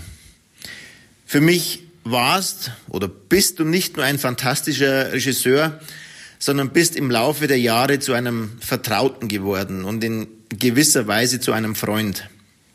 Ich habe jetzt das ja, große Glück, die große Ehre, dass wir noch ein Stück zusammen machen dürfen, und zwar den Judas-Monolog von Lot Wekemanns. Und allen Podcast-Hörerinnen und Hörern kann ich jetzt schon ja, die, die Einladung aussprechen, zur Premiere am 8. April nach Nappburg zu kommen, um die ich sage jetzt mal vorerst letzte Regiearbeit von dir, lieber Till, hier in der nördlichen Oberpfalz zu sehen. Euch beiden wünsche ich jetzt noch viel Spaß im Kulturkiosk. Ja, und dir, lieber Till, kann ich jetzt nur noch von Herzen ein ganz großes Danke für alles sagen. Ciao, Servus und mach's gut. Gleich noch ein bisschen Schleichwerbung reingebracht. Aber äh, das ist doch, also ich finde, mehr Lob geht ja gar nicht, oder? Also Äh, so. mich, ich habe, ich hab, der Bernhard hat mir das geschickt letzte Woche und da war ich schon als Unbeteiligter gerührt. Ja, das, äh, also das ist natürlich eine ganz besondere Geschichte mit dem Bernhard, finde ich. Oder also ähm, das Witzige ist tatsächlich, ähm, dass wir es ähnlich erlebt haben. Oder also für mich war der eingebildete Kranke natürlich auch eine ganz äh, spannende Produktion und auch eine, weil ich das, das eben das erste Stück hier und auch da, das war auch tatsächlich so, dass ich davor eine lange Zeit wenig inszeniert hatte, eben weil es auch mit der Gastregie war, war schwierig. Ich habe dann an der LMU Theaterwissenschaft studiert, eben auch mal dem Gedanken, vielleicht mal Dramaturg zu werden und, und Falkenstein noch gemacht, aber sonst auch nichts mehr inszeniert, auch nicht mehr unterrichtet. Und das war wieder so, ah, kann man das überhaupt noch so irgendwie? Und auch jetzt mit, mit, mit einem gemischten Ensemble ähm, nochmal eine andere Herausforderung, eben, wie geht man jetzt mit den einzelnen Leuten um? Was können die? Was können die schon umsetzen? Gerade Molière hatte ich auch noch nie gemacht äh, als Autor. Äh, gebundene Sprache, ähm, Reime, so. Und Bernhard hatte eine Mini-Rolle. Der hatte irgendwie den, den Dr. Pogon, der kommt ja irgendwie einmal und hat irgendwie, ähm, hat zehn Sätze oder 20 Sätze, glaube ich, irgendwie sowas. Und ähm, aber der war, der, der war witzig, der hatte sich was überlegt für die Rolle und ich weiß, dann haben wir noch irgendwie einmal für so einen Akt, Aktübergang, habe ich ihm noch gesagt, ja, kannst du da nochmal kommen und einfach nochmal Blut abnehmen oder so, dass, dass man nochmal irgendwie eine szenische Handlung hat für den Aktwechsel, damit das nicht so, mhm. ähm, einfach damit man nochmal irgendwie einen Einschnitt hat und aber auch, dass was passiert. Und der hat das eine Slapstick-Nummer mit irgendwelchen äh, roten Gummihandschuhen, die er sich dann ange übergestreift hat, da, unter einer Riesenspritze, wo er den da irgendwie das Blut abgenommen hat, irgendwie auf, auf einer Bühne äh, ausgedacht und äh, also ähm, das, das war ganz toll und das hat, hat er irgendwie, da, da kam auf der Probe mit und die Szene war fertig so und äh, also da haben wir uns glaube ich verknallt oder das war, keine Ahnung, also es war so ein bisschen, das war sofort so ein, also es hat sofort gefunkt irgendwie und dann, dann habe ich in den Ladies Night halt groß besetzt, mhm. so, obwohl er eben, wie gesagt, in Anführungsstrichen nur eine kleine Rolle gespielt hat, aber weil sofort das Gefühl war, ah, das ist jemand mit, mit, mit, äh, mit einer ganz tollen Bühnenpräsenz und mit einer Fantasie und, und ähm, so, und das hat er dann ganz toll gemacht auch. Und das war, war, also das war so ein bisschen, also wir haben jetzt auch nochmal Troglauer jetzt gemacht äh, mhm. im Sommer oder so. Also ähm, das ist wirklich jemand, also den ich, oder deswegen war auch so diese Entscheidung, jetzt den Judas noch zu machen, ja. ähm, also so ein, bisschen ein Versprechen an ihn, aber auch, also würde ich mich, auch wenn es jetzt klingt jetzt despektierlicher als es gemeint ist, aber es würde ich mich mit keinem anderen Amateur trauen, einen einstündigen Monolog zu machen. Einfach nicht, weil man sagte, das ist ja. jetzt irgendwie, ein Amateur kann, ist irgendwie jetzt fünf Stufen schlechter als ein Profi, gar nicht. Also es gibt viele Sachen, finde ich, wo das gar nicht so ist, aber also alleine ohne Partner und nicht, gar, nicht der, gar nicht der ganze Text, weil den kann er jetzt schon auswendig, das ist überhaupt kein Problem. Aber ähm, also sozusagen jetzt nicht, also das Gefühl zu vermitteln, nicht einen Text ja. aufzusagen, sondern frei zu denken, ähm, das ist halt wirklich auch, auch äh, für ja. Spielen schwierig. Ich habe auch ein paar Monologe inszeniert Monologstücke und das ist immer auch für einen Regisseur oder für eine Regisseurin nochmal ganz, ganz schwierig, weil man eben sagt, ich habe diesen Partner gar nicht, Publikum hm. erst, äh, das ist immer ein ganz anderes Feld und ja, also Ladies Night war dann, war dann ein, ein Traum. Also da hat er auch, da gab es dann Szenen, die hat er auch alleine entwickelt eigentlich. Also mhm. so die, der erste Strip, wenn er dann irgendwie versucht, äh, sich aus, also mal zu zeigen, wie das so geht und dann irgendwie sich in der eigenen Hose verheddert und erstmal äh, auf die Fresse fliegt und sowas. ähm, da habe ich gar nichts zu beigetan, sondern das war ab der ersten Probe eigentlich fertig so. Ähm, also es war schon ja, das war, also ich habe auch tolle Arbeitsbeziehungen oder auch, auch mit dem Ensemble gehabt, auch mit vielen anderen. Auch, auch, auch, auch aus dem Festensemble, mit, mit Doris Hofmann war es ganz toll, mit Claudia Lohmann, auch mit den neuen Leuten jetzt, Johannes Lukas, Mona Fischer, die jetzt dabei sind, oder auch mit den Gästen. Ähm, David Endres, ich will ihn, oh Gott, ich will jetzt, jetzt sage ich so, also jetzt fühlen es Leute ausgelassen, ich nicht sagen, aber, aber von den, äh, gerade bei, äh, so, Bernhard war natürlich so auch noch so, gerade jemand, der eben, eben jetzt, kein gelernter Schauspieler ist, aber so vom ja. Handwerk kommt, Schre eigentlich Schreiner ist, aber dann so, ein, so, eine, so eine Liebe zum Theater auch hat und so ein Gespür hat für Szenen und sowas. Das ähm, ja war auch für mich was ganz ja, Besonderes. Ihr habt ihr habt eure Verliebtheit nicht verbergen können. Deswegen war mein Impuls, den Bernhard zu fragen, tatsächlich der richtige, wie sich jetzt herausgestellt hat. Aber jeder Zuhörer vom Kulturkiosk wird jetzt wahrscheinlich zu Recht sagen, was wollten die jetzt mit Indien? Was hat das jetzt bitte mit Indien zu tun? Also bisher hat es gar nichts mit Indien zu tun. Richtig, richtig, wem das aufgefallen ist. Äh, wir haben nämlich noch was von Bernhard. Und zwar hat er uns eine, eine ganz besondere Anekdote äh, nur zum Besten gegeben, das aber jetzt tatsächlich mit Indien zu tun hat. Ja, jetzt äh, bin ich doch nochmals da. Ja, also ähm, in acht Jahren sammeln sich natürlich viele besondere, bemerkenswerte Momente an, an die man sich immer wieder gerne erinnert. Und von einer solchen, ja, besonderen Begebenheit möchte ich noch kurz erzählen. Es war die erste Probe für das Stück Indien. Ich spiele den leicht korrupten, in seinem Wesen etwas einfachen, derben Gasthauskritiker und Schnitzeltester Heinz Bösel. In der ersten Szene habe ich keinen Text und muss nur Schnitzel essen. Kurt Fellner, der andere Gasthauskritiker, redet pausenlos und wird von Till immer wieder unterbrochen und verbessert und nochmals der Satz wiederholt. Und ich darf in diesen zwei Stunden Probe das richtige Schneiden, Essen und Kauern eines imaginären Schnitzels üben. Die Produktion meiner Magensäure lief auf Hochtouren, hat aber kein Futter bekommen. Nach der Probe habe ich zu Hause wahrscheinlich mindestens den halben Kühlschrank leer gefuttert, um meinen Magen zu befriedigen. Ja, und eine Woche später war dann die nächste Probe angesetzt und ich habe mich sehr darauf gefreut und gehofft, dass wir endlich mit Szene 2 weitermachen und ich auch was sagen darf. Hm. Aber ihr könnt euch vorstellen, was wir geprobt haben. Richtig. Wieder Szene 1 und wieder habe ich stundenlang auf einem imaginären Schnitzel rumgekaut. Ja, daran erinnere ich mich immer wieder, wie auch an, an viele andere Geschichten, aber die Geschichte zeigt einfach mit, äh, ja, welcher Detailverliebtheit, Detailgenauigkeit äh, der, der Probenprozess bei, bei Till abläuft. Ja, und jetzt, Herr Rickel, muss ich leider schauen, ob ich noch ein paar Erdbeeren eingefroren habe in der Tiefkühltruhe. Ich habe mich da einen Tipp bekommen, ja, und zwar werde ich mir heute Abend bochene Erdbeeren machen. Also, Servus, Bussi und Baba. Bernhard Neumann. Ja, ja Bernhard Neumann erzählt ähm, eine seiner witzigen Geschichten. Kannst, hast du da noch Erinnerungen dran an seinen stundenlangen Schnitzelvertilgungs- an seine stundenlange Schnitzen Ach so, ja, ja, äh, ein bisschen, also ich hätte nicht mehr gewusst, dass wir tatsächlich mehrere Proben gebraucht haben, so. nicht, also also es war, das war auch eine tolle Produktion, ja, natürlich mit, dem, mit dem Florian Wein, das war jetzt ein tolles Team so. Ähm, ja, also natürlich bastelt man gerade auch an ersten Szenen eben viel rum, weil man, weil es natürlich auch darum geht, erstmal ein Gefühl, erstmal ein Gefühl zu haben. Oder ich bin jetzt auch jemand, der ähm, also ist meine Erfahrung, dass es nichts bringt, zu sagen, wir müssen jetzt irgendwie schnell durch Stück durchkommen. Ähm, und also teilweise auch die Leute ein bisschen panisch mache, weil man dann sagt, ja, wir haben den dritten Akt noch gar nicht. Und also es gibt ja das schöne Theaterzitat irgendwie, was ich dann immer versuche zu bringen, dass man sagt, dritte Akte können gut für sich selber sorgen.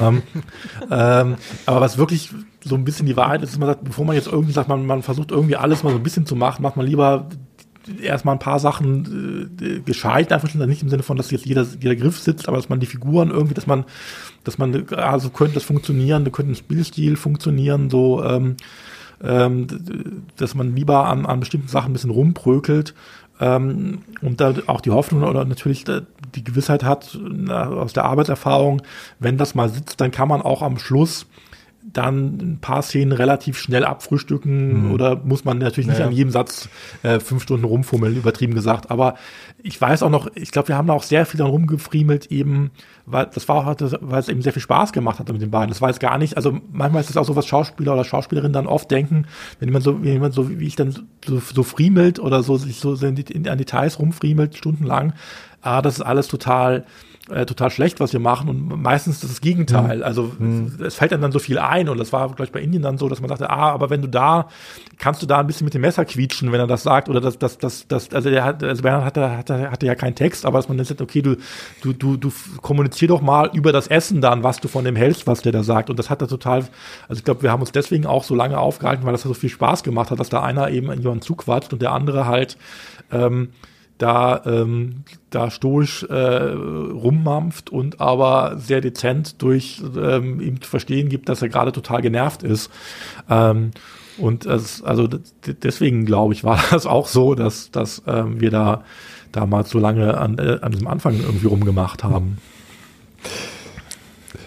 Till, du hast beim Landestheater, das war deine, nee, nicht deine erste Stelle du warst ja vorher unmittelbar vorher in Bayerischen Wald. Ja, in Falkenstein. Äh, in Falkenstein doch. Genau, ja, wobei man sagen muss, also äh, das war eben tatsächlich, äh, es war für die Stückauswahl verantwortlich, aber das ist mhm. ja, die machen ja ein Stück im Jahr. Okay. Ich habe da also eine Inszenierung gemacht im Jahr mhm. und also mhm. damals auch manchmal sogar erst alle zwei Jahre, also dann wieder mhm. Aufnahme nächstes Jahr. Mhm. Und also ich war in dem Sinne Leitung, dass ich halt äh, die Stücke ausgesucht habe, die hm, Besetzungen okay. gemacht habe, aber ich hatte jetzt nicht die Verantwortung für den Theaterbetrieb. Genau, also hat jetzt nichts mit einer Intendanz zu tun, aber ähm, beim LTO quasi deine erste hauptverantwortliche Stelle in diesem Ausmaß und ähm, jetzt in Ravensburg dann ähm, die zweite. Was kannst du denn jetzt für Fazit ziehen? Also was hast du denn für Erfahrungen gemacht? Ähm, was nimmst du denn an positiven und an negativen Sachen mit? Also wie kannst du denn oder wie können jetzt die Ravensburger profitieren von der Zeit, wo du am LTO verbracht hast?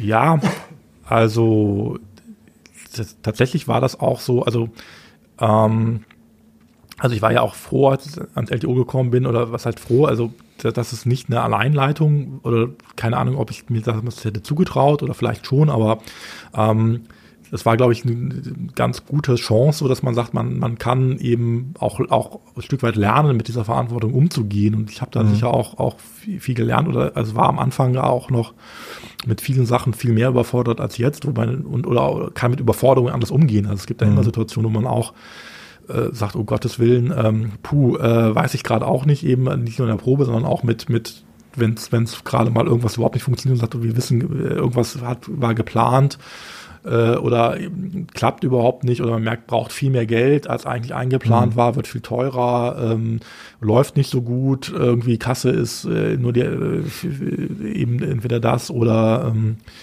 ja, keine Ahnung, Corona-Zeiten, äh, war natürlich wild, fünf, jedes Mal wieder fünf Pläne machen, wieder wegschmeißen, neuen Plan machen mhm. oder dann kann man wieder spielen, dann, dann ist wieder jemand krank, dann haben wir irgendwie Nils Holgersen in der letzten Woche vor der Premiere nochmal eine neue Hauptdarstellerin für Nils äh, suchen und einarbeiten müssen, weil halt die, die, die Doris da krank geworden ist und nicht spielen konnte. Und ähm, das sind natürlich, also da ist man immer überfordert und, und mhm. ähm, das war eine tolle Zeit in dem Sinne für mich, dass ich das lernen konnte, das damit umzugehen oder auch, also ich finde, also ich war jetzt auch als Regisseur 2014 lange nicht da, wo ich jetzt jetzt mhm. bin durch die durch die Arbeit. Also ich habe da viel gelernt, auch äh, einfach durch das also Erfahrungen. Also jetzt nicht, dass ich sage, ich habe jetzt noch ganz neue Tricks, aber auch mhm. auch äh, großes Musical zu machen, ein Stück wie jetzt Nackten Wahnsinn machen mhm. zu können, ähm, äh, wo ich auch noch mal natürlich dazu gelernt mhm. habe massiv und auch ähm, ja mit mit natürlich auch ein auch viel mehr Einblicke praktische in Art in Verwaltungs- und Finanzgeschichten habe. Also natürlich weiß man das theoretisch, aber wenn man jetzt eine Verlagskorrespondenz macht oder ähm, Dispositionen wirklich für ein ganzes äh, nicht nur also für ein ganzes Theater macht mit mit zehn Produktionen im Jahr und äh, mhm. fünf verschiedenen Spielstätten oder sechs verschiedenen Spielstätten und sich dann hinsetzen muss und okay wie wie kombiniert man wo, wo, wo legt man die Endproben hin ähm, Also da habe ich wirklich viel gelernt und ähm, also das, das wäre auch, also ich hätte mir jetzt auch nicht vor der LTO-Zeit zugetraut, mich auf eine, auf eine Gesamtleitung irgendwo zu be bewerben, mhm. weil ich dachte, oh Gott, das, das kann ich gar nicht tragen, die Verantwortung, auch wenn es jetzt in Anführungsstrichen ein kleines Haus ist, aber es ist natürlich auch trotzdem, es äh, hängen Mitarbeiter und Mitarbeiterinnen mhm. dran, es hängen Stellen dran, es ist, äh, man hat irgendwie einen begrenzten Etat, mit dem muss man irgendwie hinkommen. Ähm, mhm. Und äh, vielleicht bloß ja. zur Einordnung für alle Nicht-Insider. Also beim LTO ist geteilt. Man hat einen künstlerischen Leiter, das war eben die letzten acht Jahre der Till, und man hat einen Geschäftsführer, der sich äh, um den Rest in Anführungszeichen kümmert. Und ja, und der auch, der auch tatsächlich juristisch, äh, auch so, so blöd es klingt, die Gesamtverordnung trägt und auch, also man sagt, wenn es schief geht, ist also äh, sozusagen muss der das an der Ende, also klar hängt man mit drin oder sagt mhm. man, ich, ich ziehe mich da jetzt nicht raus, so, aber dass man sagt, die, die, die, die Gesamt- oder die Haftungsverantwortung zu sagen, ich, ich ähm, das, das hätte ich mir damals nicht zugetraut, ja. äh, zu, zu, sagen. Ähm, und das war mal in einigen Situationen, also es ist ja auch ein prekäres Modell, ein bisschen das mhm. LTO, weil es halt auch immer natürlich jetzt zum Glück öffentlich gefördert ist und auch, auch für die, für die Region äh, mhm. äh, substanziell mhm. gefördert ist, aber natürlich für das, was es produziert, auch immer so gerade hinhaut. Also mhm. man sagt, das, mhm. das, das geht, aber das, wenn mal eben ein Stück nicht so gut läuft oder jetzt auch, wenn man merkt, jetzt ähm, die Zuschauerzahlen sind nicht mehr auf, auf 2019 Niveau, ähm, dann wird schon sofort schwierig, weil man natürlich sagt, ich kann jetzt nicht irgendwie, ich kann jetzt nicht drei Leute rausschmeißen, ich kann aber auch nicht, also ich kann am Bühnenbild noch ein bisschen gucken, aber ich kann jetzt auch nicht nur einen Stuhl auf die Bühne stellen und das Holz kostet mhm. auch, kostet einfach was und das kostet auch noch mehr als vor einem Jahr. Ähm, da wird's halt natürlich, da hat man schnell schlaflose Nächte, wenn man das Ganze verantworten muss. Und da war es natürlich ähm, manchmal auch, sage ich jetzt mal, vielleicht auch manchmal tatsächlich auch in den letzten Jahren Frust so, dass man sagt, ich hätte gern mehr Verantwortung. Es gibt auch ein paar Sachen, wo man sagt auch gar nicht jetzt, dass ich Sachen kritisieren will, aber man sagt, ähm, ha, Mensch, nee, das, das hätte man noch anders organisieren können oder ähm, da hätte ich gerne, also ich werde schon gefragt zu vielen Punkten und kann mhm. auch Input geben, aber natürlich muss derjenige, der es dann verantwortet, auch juristisch verantwortet, am Schluss Entscheidungen treffen. Ähm, und äh, da gab es dann schon Punkte, wo man, wo man natürlich auch mal denkt, boah, ich hätte jetzt, ich, ich würde da gerne, äh, ich hätte da gerne mehr Mitsprache einfach mhm. ähm, äh, so oder ich würde das einfach anders machen, in, in, wenn ich jetzt die, wenn ich jetzt die Geschäftsführung wäre oder ich, mhm. ich auch in der, in der Frage, wie kommuniziert man mit der Öffentlichkeit oder mit der Politik und also kann auch sein, dass es also nicht, dass ich jetzt für mich in Anspruch nehmen will, das, das besser zu wissen. Ja. Äh, so nur, nur dieser, dieser, ist wie wenn man Assistent ist und dann irgendwann selber inszenieren will, dass man sagt, ich, will, ich würde gerne mal immer ausprobieren, ob ich das, also ähm, mhm. wie das äh, eben, wie, wie ich das kann oder ob das, ob das nicht andere Möglichkeiten gibt, da mit bestimmten Sachen noch umzugehen. Und ähm, ja, also das, das war manchmal natürlich auch so ein Stresspunkt, aber hm. insgesamt war ich halt dann auch oft sehr froh, dass ich sage, ich muss jetzt nicht mehr um, um also ich habe mit dem Künstlerischen schon genug zu tun und ich muss mir jetzt nicht noch äh, noch Gedanken machen um den Plakatdruck gerade oder mhm. um irgendwie, dass man jetzt gerade politisch wieder schauen muss, dass man jetzt guckt, in der, in der Corona-Zeit war es natürlich auch die Hölle, äh, wird die Kurzarbeit genehmigt irgendwie, mhm. äh, was gibt es überhaupt gerade für Vorschriften, darf man spielen, äh, wie jetzt ein Hygienekonzept zu schreiben für das ganze Haus. Äh, da war man natürlich dann wieder sehr froh zu sagen, okay, Gott sei Dank gibt es einen Geschäftsführer, der das machen muss. Und In deiner Anfangszeit beim LTO der Frank Kasch und ähm, seit einigen Jahren der Wolfgang Meidenbauer und jetzt in Ravensburg, aber bist du das beides in Personalunion? Genau, also jetzt bin ich auch der Geschäftsführer vom, mhm. also äh, vom, das ist ja keine GmbH, das ist ein Verein wiederum, mhm. das ist ein bisschen anders organisiert, aber also habe ich auch die wirtschaftliche Gesamtverantwortung. Ja. Und deswegen schon einige schlaflose Nächte, nee.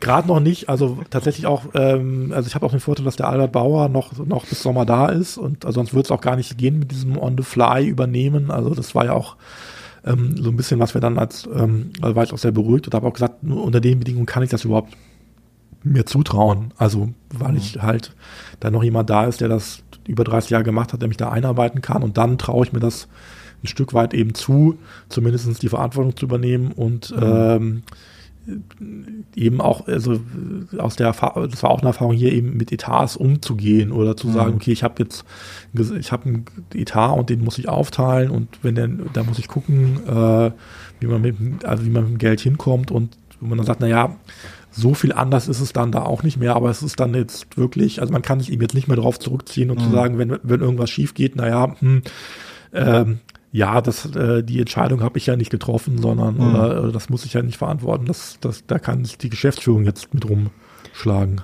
Wie, wie siehst du denn da in die Zukunft? Also ich hätte gesagt, jetzt gerade zum Jahreswechsel ist ungefähr der schlechteste Zeitpunkt, ein, ein, ein, eine finanzielle Aufgabe für ein Theater zu übernehmen, ehrlich gesagt.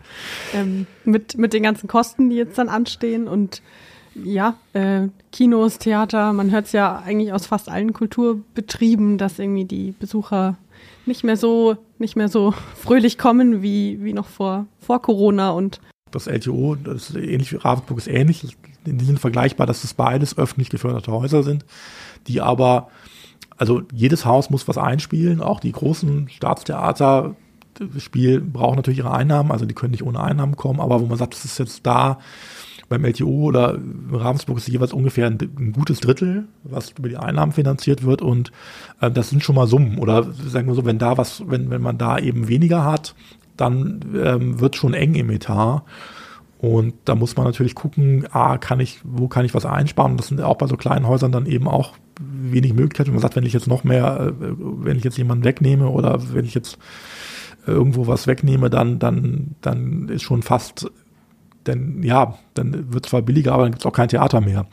Äh, oder mhm. zumindest kein professionelles Theater, dann muss man halt wieder reines Amateurtheater machen. Und ähm, also da beneide ich den Wolfgang jetzt nicht drum, eben auch, was er, was er jetzt macht und auch äh, sehr erfolgreich macht, glaube ich, eben, eben Klinken zu putzen im, äh, im politischen Bereich und zu sagen, äh, oder auch, auch, auch, ja, eben noch zu gucken, wo kann man noch Geldquellen auftun. Und ähm, letztendlich ist es aber trotzdem, also eben gerade, wo auch dabei man, was hat man gelernt durch diese acht Jahre, also es war immer so prekär hier, fast würde ich sagen, dass man dann auch irgendwann so eine gewisse ja, zusätzlich zum, zum, zum Berufsoptimismus, den man ja als Theatermacher eh hat, hast du auch gesagt, Stefan, dass man sagt, man vor der Premiere denkt man immer so, Gott, das wird ja überhaupt nichts oder mhm. kann das überhaupt was werden? So hat man ja so einen Grundoptimismus, dass man sagt, das wird schon äh, so und dass man, dass man eben da eine gewisse Gelassenheit sagt, das sagt, äh, ja, da, man, man, man, man wird schon, also das ist auch oft die Erfahrung hier, dass, dass man sagt, man kommt dann schon hin und man, mhm. äh, man findet dann schon Wege, damit umzugehen.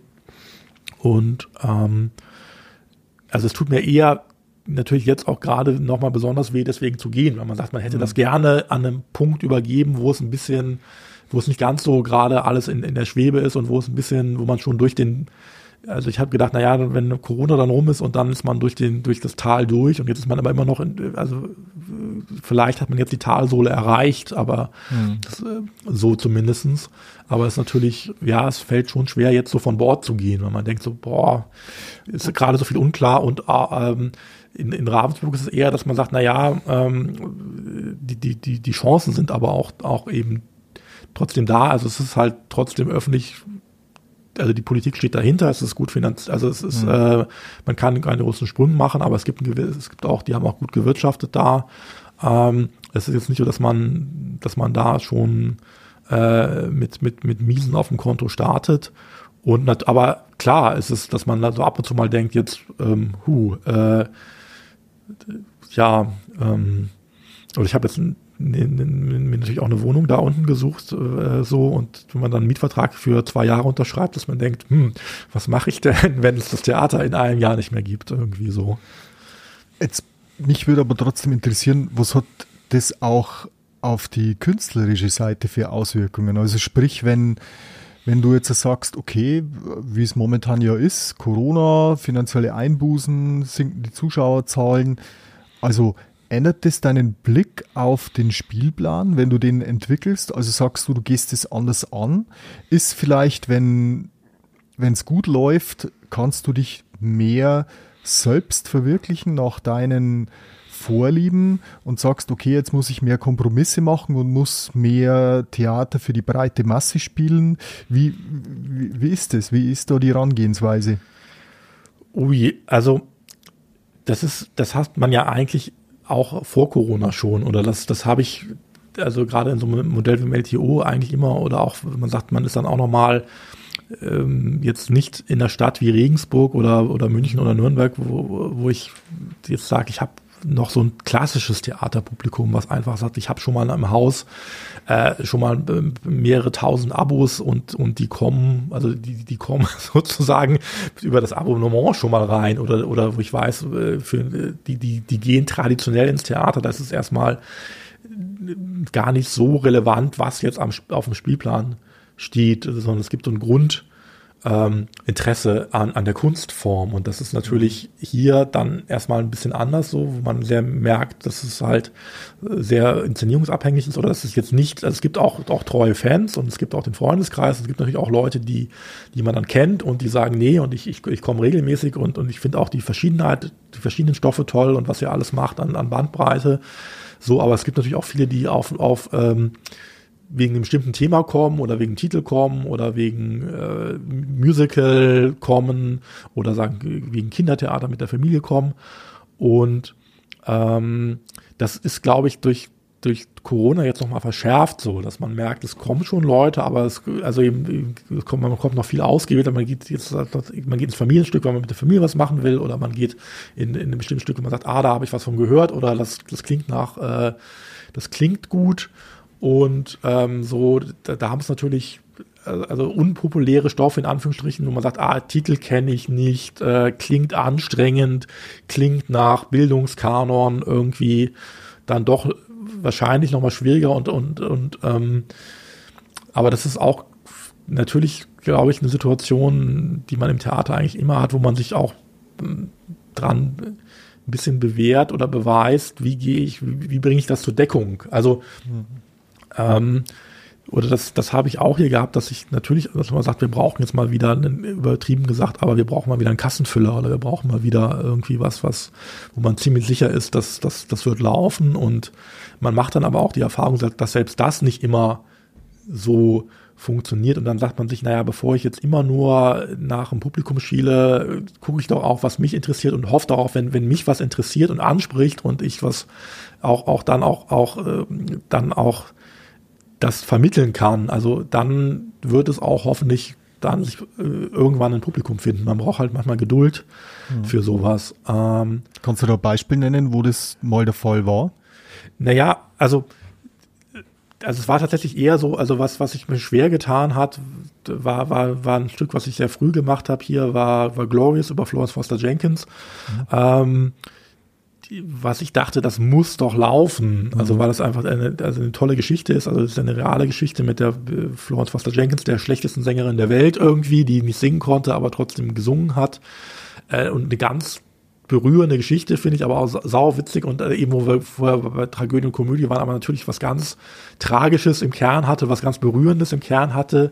Und ich dachte, ah, das, das, das müsste, das müsste zünden. Und das war dann ähm, tatsächlich mühsam, weil es, glaube ich, erstmal so Titel kannte keiner, mhm. dann A, die schlechteste Sängerin der Welt, ja, hm, was soll das denn? Äh, so. Ihr wart damals zu früh daran, ein paar Jahre äh, später ist verfilmt ja, ja, mit Meryl Streep. Genau, aber auch selbst das weißt du nicht, ob das dann die Leute, ob die sich dann erinnern an, an sowas oder also mhm.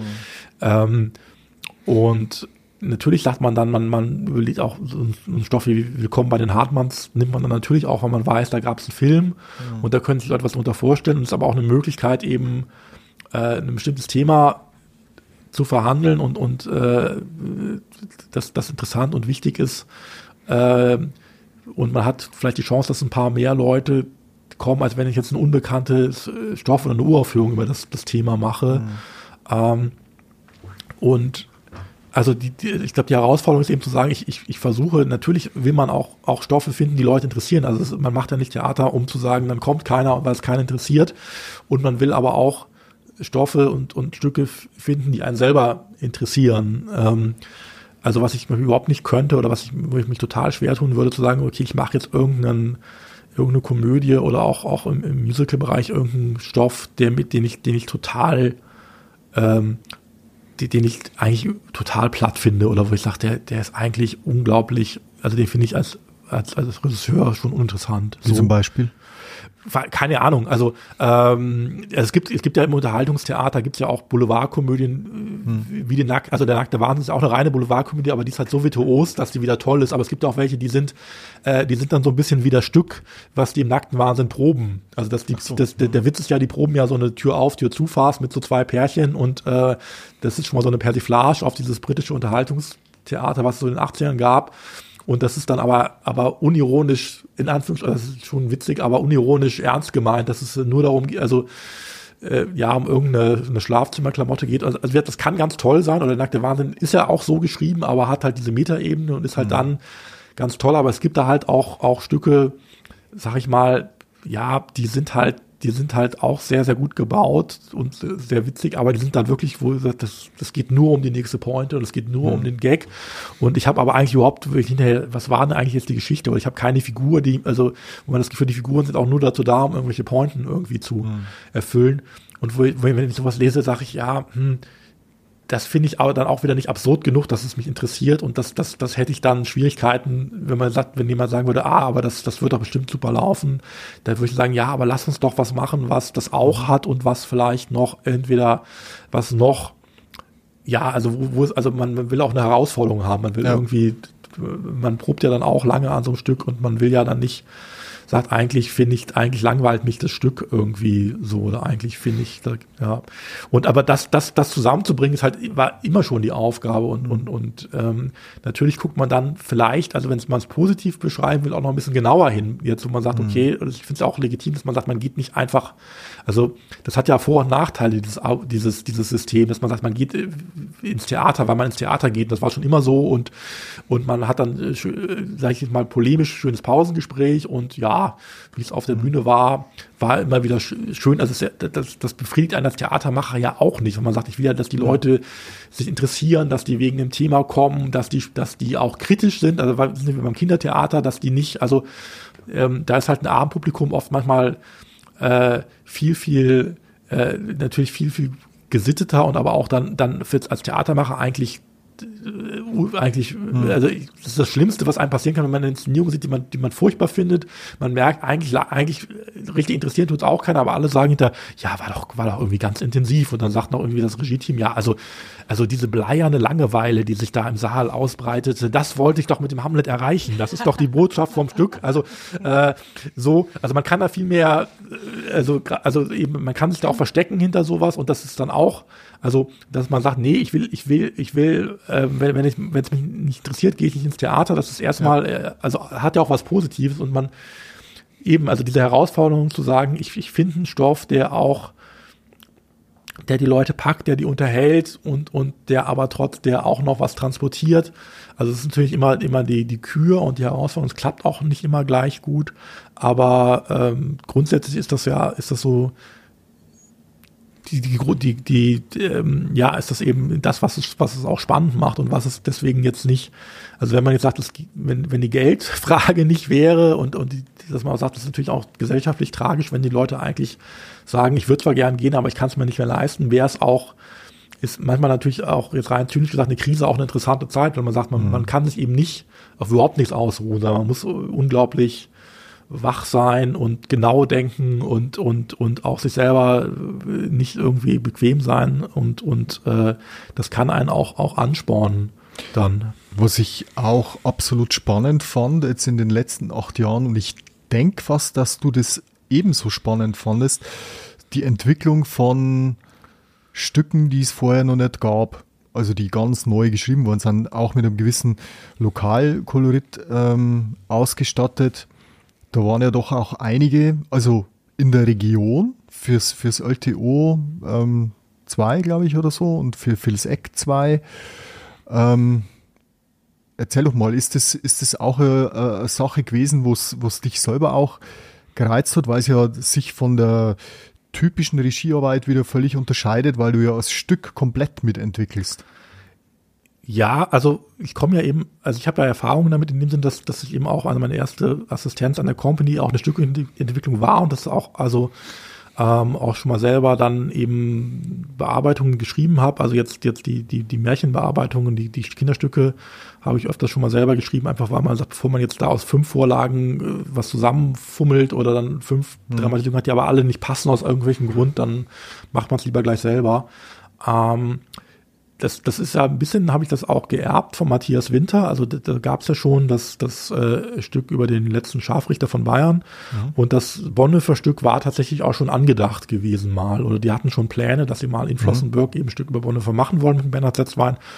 Und das war für mich natürlich dann, also es war äh, sehr, sehr spannend, aber auch da tatsächlich auch, habe ich auch schlaflose Nächte gehabt, weil ich natürlich dachte, uh, jetzt eine Uraufführung zu machen an diesem Ort und dann mhm. zu diesem historischen Thema, das muss aber was werden. Also das mhm. darf jetzt nicht irgendein, also wenn man dann merkt, man kriegt das nicht richtig hin oder man hat das Gefühl, das ist aber unter Potenzial oder so, dann, dann ist das was anderes als beim ander, irgendeinem anderen Stück so. Mhm. Ähm, und ich kannte den Bernhard jetzt auch noch nicht so gut oder ich habe ihn ja erst kennengelernt und äh, kannte natürlich Stücke von ihm und aber äh, da, da war natürlich auch erstmal extrem gespannt, als ich dann den ersten Entwurf bekommen habe. Wobei es jetzt tatsächlich beim Bernhard nicht so ist, dass, dass man sagt, man, man ist immer in Kontakt, hm. sondern man hat so eine Phase, wo man über das Thema spricht und wo man, wo man über Dramaturgie spricht, also was einen interessiert.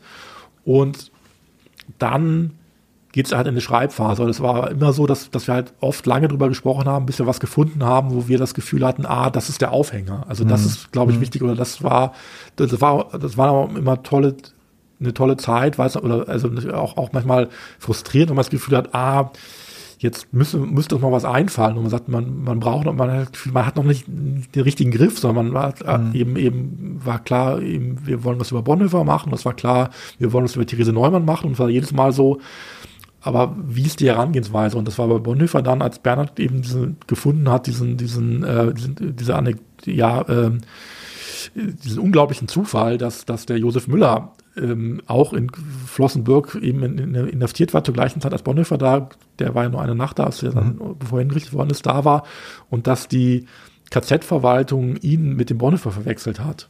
Mhm. Und also dann, und dann war so die Idee, ach, also dass man, dass man sofort merkt, wenn man sowas findet, dann merkt man eigentlich sofort, das ist, das ist es, oder das ist, das ist zumindest der Einstieg oder das ist der Aufhänger hm. für ein Stück. Oder ähm, bei Resel Unter war es halt was, was damals die, die, die Tina, also meine, meine Frau jetzt, damals Dramaturgin am, am LTO herausgefunden hat, diese, diese Geschichte, dass es dieses Filmprojekt gab. Mhm. Äh, also das, das wussten wir vorher alles nicht. Da, da gab es nur ein paar Zeitungsartikel, aber das, Bernhard hat das auch noch nicht gefunden gehabt und also vorher haben wir auch immer gedacht, ah, es wäre ein spannendes Thema. Und äh, ja, aber puh, es war auch so ein bisschen klar, na ja, also da kann die Resel nicht die Hauptfigur sein oder das, das mhm. wäre jetzt, das wäre jetzt total, da, da, da, da spürt man sofort, dass das, in, dass das nicht, nicht äh, zielführend ist so für ein Theaterstück. Ähm, aber wie macht man es dann? Und als, als wir diese Story gefunden haben, da war klar, das kann man jetzt nicht erfinden, aber wenn es das wirklich gab als Aufhänger, ist es dann, dann, dann hat man das Gefühl, ja, das ist Stück, Stück schon halb geschrieben. Und dann ist es halt so, dass man, dass dann der Bernhard wirklich äh, erstmal schreibt und dann was schickt und dann sagt man so, ja, äh, da würde ich vielleicht die Reihenfolge von der Szene ändern oder mhm. Da glaube ich, da kann man ein bisschen was, da, da kann man ein bisschen was kürzen oder das finde ich ein bisschen lang an der Stelle oder kann man das noch ein bisschen aufteilen, aber es ist jetzt nicht so, dass ich, dass ich, ähm, dass man dann im Detail äh, an den Sachen mhm. äh, dran ist, sondern auch da das Vertrauen hat, dass man sagt, dass der, derjenige, der schreibt, oder in dem Fall der Bernhard, dass man auch genug Vertrauen hat, auch durch die Zusammenarbeit, dass da schon was, was, was rauskommt dann. So. Das, das war fürs LTO, du hast das gerade angesprochen, der Dietrich Bonhoeffer zum einen und zum anderen Resel Unser. Und für Phils Eck war das ähm, Lola Montes und jetzt 2022 der Droglauer. Mit zufälligerweise dem Bernhard Neumann in der Hauptrolle. Und der andere Bernhard hat uns auch was geschickt. Für dich, Till. Lieber Till, wir beide wissen, um im Theater etwas auf die Bühne zu bringen, braucht es eine verschworene Gemeinschaft. Ungefähr so wie bei einer Räuberbande. Ich sag das, weil du ja mein Stück über den Oberpfälzer Räuberhauptmann Franz Droglauer so wunderbar auf die Vilsecker Theaterbühne gebracht hast. Ich habe unsere Zusammenarbeit immer genau so erlebt, als eine verschworene Gemeinschaft und es waren ja immerhin vier Stücke, die wir gemeinsam auf die Bühne gebracht haben. Um von einer anfänglichen Idee dahin zu kommen, dass einmal ein fertiges Stück zu zeigen ist, braucht es ja schon diese Verschworenheit. Und die habe ich eben auch immer erlebt. Zum Beispiel, wie wir gemeinsam die ersten Fahrten nach Flossenbürg gemacht haben in die KZ-Gedenkstätte, um dort Jörg Skribeleit zu treffen und mit ihm zusammen die Idee zu einem Stück über Dietrich Bonhoeffer zu entwickeln, das eben dann an diesem außergewöhnlichen Aufführungsort eben in der Gedenkstätte realisiert worden ist. Oder wie wir zusammen nach Connersreuth gefahren mit, sind mit der Tina Lorenz und uns die Schauplätze dort angeschaut haben und im Ge Geburtshaus und im Wohnhaus von der Resel von Connersreuth waren. Und als wir dann, wie das Stück schon fertig war, in einem Nebenraum der Dorfgaststätte am Marktplatz von Connersreuth dieses Stück quasi der Connersreuther Bevölkerung vorgestellt haben und dabei auch auf Skepsis gestoßen sind. Um das alles durchzukämpfen und durchzustehen, braucht, hat es eben diese Verschworenheit und diese aufeinander sich verlassen können, hat es gebraucht. Ja, jetzt wirst du uns Richtung Ravensburg verlassen. Ich wünsche dir alles, alles Gute für deine Arbeit dort und dort, dass du dort auf ähnliche verschworene Gemeinschaften triffst. Für uns in der Oberpfalz wird es natürlich ein großer Verlust sein, wenn du gehst, aber ich wünsche dir alles Gute. Ja, Bernhard Setzwein hat sich's auch nicht nehmen lassen, ein paar Worte zu sagen, aber nur mal zusammengefasst, ich glaube schon, dass, ähm, oder ich hatte immer den Eindruck, dass, weil wir ja vorhin drüber gesprochen haben, was zieht die Leute ins Theater? Das sind doch genau diese regionalen Stoffe mit dem Lokalkolorit. Das Problem ist halt nur, ähm, die müssen erst geschrieben werden. Ja, also aber das war natürlich auch, auch dann, dann, dann trotzdem auch, auch eine, eine tolle Erfahrung, dass man sagt, ja. dass, also immerhin ziehen die dann auch die Leute. Also das war uns bei Resel ja auch so nicht. Also wir haben schon gehofft, das, das wird schon hoffentlich Leute interessieren, aber das, ähm, das war auch da ist man natürlich, das, also man macht das ja auch wegen dem Thema so und man, man, man sagt natürlich auch, man will auch ein Thema finden, das, das natürlich auch einen selber interessiert und man sagt, da, da kann man, das ist jetzt nicht nur ein geschichtliches Thema, sondern das ist auch ähm, ja da ist, da ist was, was, was drin, was eben über dieses, dieses reine historische hinausgeht und, und deswegen dauert es natürlich auch, bis man einen Stoff findet. Also bei Bonhoeffer war es natürlich klar, dass das, dass das, also, dass das ein unglaublich dichter Stoff ist, aber eben auch tatsächlich, wie macht man das oder mit welchem Ansatz kann man das überhaupt auf die Bühne bringen, ist dann immer so das Problem und eben auch findet man Stoff, wo man sagt, der ist auch fürs Theater dann interessant und, und, und man kann auch ein, man kann auch ein interessantes Stück draus machen und also bei, bei, bei Riesel Unser hatten wir natürlich auch die, die Frage, gut, das, das ist immer noch, immer noch virulent, das Thema, aber die, die es interessiert, können ja auch mit dem Stück was anfangen. Und das war ja auch dieser, dieser, äh, dieser, ich erinnere mich auch noch an diesen Abend, wo wir da ähm, in, in Connersreuth waren, wo es natürlich, äh, was macht ihr da überhaupt? Und ähm, äh, wie, ja, und wisst ihr das überhaupt, wie das war? Und ihr könnt das ja eigentlich gar nicht wissen, wie das war. Und äh, wo man auch so die Kunst ein bisschen verteidigen musste. Also wo dann irgendwann auch immer mal gefragt hat, ja, ähm, aber die Dialoge denkt ihr euch die einfach aus? Also dann wisst ihr ja gar nicht, ob die wirklich so gesprochen worden sind oder sowas. Und man sagt, ja, natürlich denken wir uns die aus. Also, äh, aber wir versuchen natürlich, also wir haben den Anspruch, dass, dass die, dass die dem gerecht werden. So. Ja. Ähm, aber äh, ja, also das war, also das war dann eben, eben dann natürlich auch, auch, auch toll zu sehen, dass, dass, dass, äh, dass das die Leute interessiert und auch, auch, ähm, auch die jetzt, also auch, auch beide Lager oder also hm. und, und, das, und das neutrale Lager, aber alle sich da wiederfinden konnten ja. in dem Stück. Also die, so, das war dann, also eben, aber es war auch nicht immer so klar, also dass man sagt, dass das sagt ja regionales Thema wird schon laufen, aber das wäre auch was, hm. was natürlich ähm, ja, was einfach tolle Erfahrungen waren und wo wir auch einiges vorgehabt hätten noch. Also mhm. mit dem Bernhard hatte ich ein paar Projekte vor oder auch mit dem Max-Hütten-Projekt, mhm. äh, wo es ja mhm. schon einen Stückentwurf gibt zu. Mhm. Äh, da hoffe ich natürlich, dass die Nachfolge das in irgendeiner Form mhm. auch, auch weiterführt und auch die Zusammenarbeit mit Bernhard weiterführt. Äh, das wäre schon schade, wenn das jetzt natürlich damit auch abbrechen würde, weil das also was, eine langfristige Geschichte ist. Was, was Resel unser betrifft, war natürlich schon äh, was, wie du schon sagst, im Vornherein nicht klar, aber ganz einfach, weil das ein umstrittenes Thema ist. Aber im Nachhinein, glaube ich, waren alle Seiten bestens zufrieden damit. Also ich habe zumindest auch von den glühendsten Reselverehrern ähm, kein böses Wort über das Stück gehört.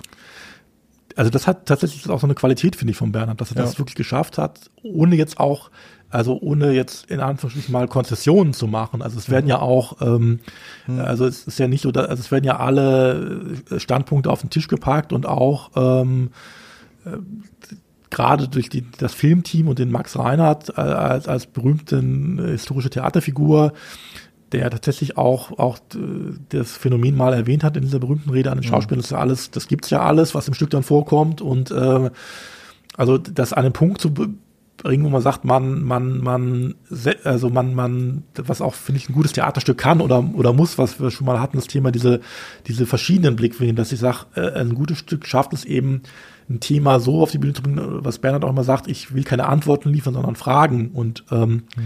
also ich sage jetzt nicht, so war das mit der Rese, sondern ich, ich, ich bringe das, also das finde ich auch langweilig, auch wenn man natürlich eventuell Meinung hat, aber bei der Rese würde ich auch sagen, puh, keine Ahnung, äh, ich, ich, äh, was soll ich da jetzt äh, zu, mit interessiert? Eben genau, also genau die, die offenen Fragen sind ja die spannenden oder auch die, mhm. die, die, dass man sagt eben, wo man sagt, man hat da keine Antwort drauf oder auch für die Bühnen die spannenden, äh, dass man sagt, die, die großen Themen der Menschheitsgeschichte, so, ja. wo man sagt irgendwie, ähm, die treiben uns, äh, und deswegen macht man auch überhaupt auch, auch Stücke von Molière oder Shakespeare noch und nicht, weil man sagt, das ist jetzt irgendwie äh, Bildungs, sondern man sagt, das sind einfach, äh, deswegen sind es ja Klassiker, weil man sagt, das sind die Themen und die Fragestellungen äh, sind heute noch aktuell von diesen Stücken so. Ich habe eine ganz kurze Nachfrage. Es soll wohl ein Stück zur Maxhütte geben. Ja, also wir hatten tatsächlich, das war schon in der Planung und dann haben wir es auch nochmal verschoben.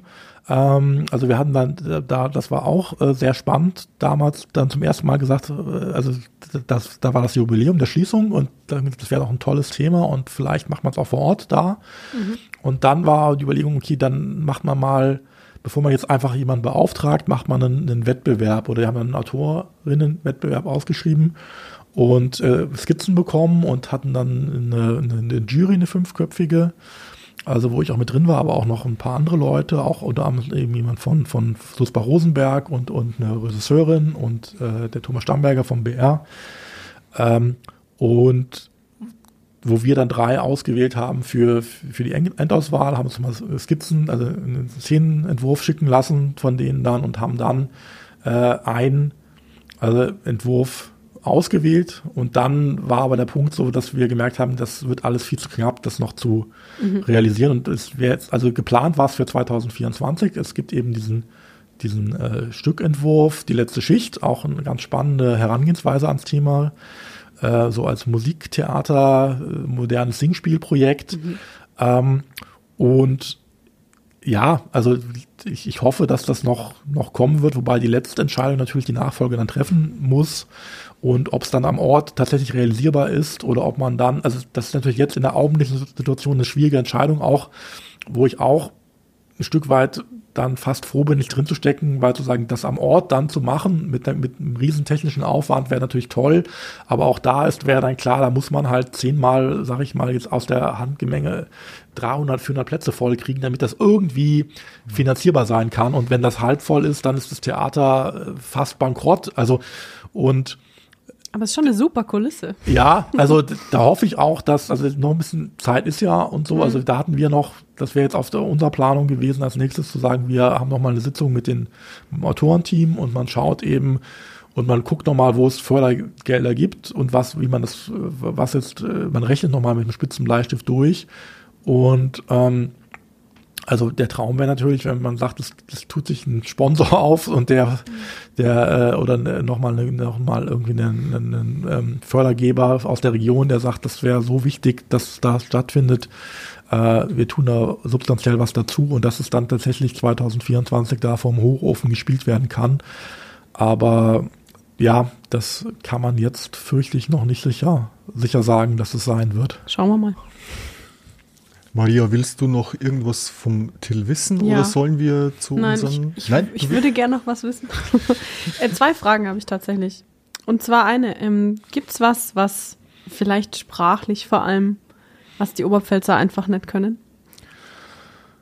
Auf der Bühne stehende Oberpfälzer? Naja, Hochdeutsch. aber das muss ja auch. Nein, äh, aber das ist ja auch, also Hochdeutsch ist ja, Hochdeutsch gibt's ja eigentlich gar nicht. Also Hochdeutsch ist ja ein Abstraktum sozusagen. Das hat man dann auch ähm, äh, hier so ein bisschen mitbekommen. Also der Dialekt ist ja auch was ganz Tolles, finde ich, wenn er, wenn er, wenn er gut gemacht wird oder wenn er nicht eben volkstümelnd gemacht wird, sondern, und das ist ja eher, das ist kunstbayerisch, sondern das ist Oberpfälzisch, ist ja auch so ein bisschen so ein eben Dialekt, der nicht ähm, das Schicksal hatte, dass er so ähm, für, für, für eben fürs fürs Klischee, zum Klischee geworden ist. Und dann hat er natürlich eine ganz andere Saft und Kraft und eine ganz andere Ursprünglichkeit teilweise oder eine Sinnlichkeit, auch fürs, für, für Schauspielern, also weil das natürlich ein, ein, eine gestische Sprache ist, ist keine Schriftsprache. Und äh, das ist ja auch mal das Problem, dass man auf der Bühne sagt, ähm, eine gesprochene Sprache ist keine Schriftsprache. Und man muss sich von der von der Interpunktion lösen und vom von diesem von von den ausformulierten Sätzen. Und da ist das das, das die mündliche Sprache natürlich unglaublich, also gibt viel mehr Bilder und viel mehr Fleisch, wo man sich dann noch reinsetzen kann, also das äh, von daher ähm, und das Hochdeutsche ist dann eher so eine ja, so eine abstrakte äh, ähm, Verärmung des Ganzen so ein bisschen. Das, das wäre tatsächlich eine unserer Schnellfragen gewesen. Wir haben uns vorhin von der Schnellfragerunde so verplappert, dass wir drei Stück einfach unter den Tisch fallen haben lassen. Und eine wäre tatsächlich gewesen Dialekt oder Hochdeutsch, die du hiermit beantwortet hast. Ähm, und als letzte Frage. Es gibt ja unglaublich viel Theater, aber Glauben. Wie sehr hängst du denn da mit drin? Also von, äh, weiß ich nicht, man darf sich bei der Generalprobe nicht verbeugen, bis zu, man darf bloß kein viel Glück wünschen. Viel Glück darf man schon, man darf sich nicht bedanken. Aber, ach so. Ja, also, ich werde immer, ich werd ja. immer ermahnt, dass ich Ja. doch bitte nicht, ich möge Ja, ja, doch also bitte ganz- niemanden. Ja, das, ja, man muss also ganz, ganz klassisch ist natürlich toi toi toi und nicht viel Glück, Ja. so. Aber also da bin ich nicht so streng oder äh, man kriegt natürlich durch so, äh, wenn man assist, assistiert hat und man kriegt das so in Fleisch und Blut so ein paar Sachen und wo man es einem selber natürlich auch, also ähm, so, so, äh, man glaubt nicht dran, aber macht es natürlich, äh, man glaubt dann doch dran, weil man natürlich sagt, um Gottes Willen. Also äh, man will sich nicht beschwören. Natürlich ist das, war es gerade so, ich glaube, dass es, dass so viele gibt, liegt natürlich daran, dass es, dass auch, dass sowas, sowas Verletzliches ist, das Theater, dass man sagt, es hängt von so vielen ab oder von, von der Stimmung ab und man weiß eben auch, man kann das, also das, das, um das positiv zu deuten, kommt, glaube ich, der Theater aber glaube daher, dass man sagt, ähm, ob eine wie eine Vorstellung wird oder wie eine Premiere wird, liegt, liegt so viel am Publikum, liegt an Umständen, liegt an, was habe ich gerade gegessen, so irgendwie liegt an, und auch, auch die richtig tollen Vorstellungen, die sind dann auch ein Geschenk. Also die kommen nicht von der Leistung, sondern die, die entstehen aus, ähm, aus, aus irgendwas, man hat noch ein Requisit vergessen und muss improvisieren und plötzlich wird die Szene ganz anders und also so die Sternstunden. Und äh, daher kommt auch der, der Aberglaube, man denkt, das ist so, das ist so verletzlich oder es kann so viel schiefgehen natürlich auch äh, in der Vorstellung, dass man sagt, man will das nicht beschwören. Und also ich kenne das eben auch noch so vor allen Dingen eben das, äh, das nicht sich nicht verbeugen, wobei das auch so natürlich äh, oft haben die Sachen ja auch so eine so einen wahren Kern auch damit zu tun, und man will es eben nicht die die Spannung von der Premiere nehmen. Also man will noch nicht sagen, dass die Generalprobe ist halt auch wenn wenn Publikum drin ist, man will noch nicht die Premiere gespielt haben so ähm, aber es ist natürlich auch, äh, oder das, das sich nicht bedanken aufs Toi Toi Toi, weil man sagt, das ist, das ist, eigentlich ist das Toi Toi Toi ja, ähm, äh, ist das ja ein, ein Fluch. Also, die, die, also die Logik dahinter ist ja, dass man, dass das Toi Toi Toi Teufel Teufel Teufel heißt und dass man eben, wenn man sich auf, äh, dass das sozusagen eine, eine ähm, reverse Psychologie ist sozusagen, also ich verfluche mhm. was und dadurch ähm, dadurch äh, dadurch äh, bann ich das die, die bösen Geister und deswegen darf man sich darauf nicht bedanken, weil man dann eben den Fluch äh, wahr werden lässt und muss dann irgendwelche äh, Gegenzauber veranstalten und das ist natürlich also wenn man vom Profitheater kommt, äh, bei mhm. Amateuren äh, sofort, ähm, was einem sofort, äh, wo man sofort alles, alles quersteht, wenn man irgendwo ein Danke hört oder sowas. Also ich, ich muss ganz ehrlich sagen, ich, ich bin immer super genervt von diesen ganzen, also ich kann da überhaupt nichts damit anfangen. Aber, aber, was ich total interessant fand, ähm, beim LTO gibt's einen Techniker, ich komme jetzt nicht auf seinen Namen, langer Bart. Robert Zange vielleicht. Genau. Und der hat kürzlich im Podcast vom LTO was Interessantes gesagt, nämlich der Aberglaube, warum er auf der Bühne nicht pfeifen darf. Der, ja, also ich, ich habe ehrlich gesagt, ich, Grund? Also ich kenne den Grund, es gibt, glaube ich, es gibt verschiedene Erklärungen, ich weiß nicht, ob er den hatte. Also ich kenne die, die Erklärung, dass es wegen den Gasbeleuchtungen genau. war. Also genau. das ist so, glaube ich, die. Also die Gasbeleuchtungen, die, also Lebensgefahr für die äh, Leute auf der Bühne und das Pfeifen war die Warnung an die Leute, die auf der Bühne stehen. Und deswegen, wenn du quasi ah, gepfiffen hast okay. auf der Bühne, ähm, hast du das vorweggenommen und ähm, haben alle Panik gekriegt, weil, weil du denkst, ich habe hab einen genau. Gasleck genau. irgendwo, genau, mhm. ja. Also weil ja, das ergibt dann wenigstens Sinn. Das, das, das ergibt Sinn, ne, ich kann mir aber durchaus vorstellen, ja, okay, das, ja, also das, das vom, Verbeugen, wo das, ja, also, gut, aber vom einen oder anderen, dass, dass vielleicht da trotzdem mal irgendwas dahinter steckt, weiß ich nicht, aber ich wusste das zum Beispiel auch nicht und das fand ich schon sehr, sehr interessant, muss ich ganz ehrlich sagen.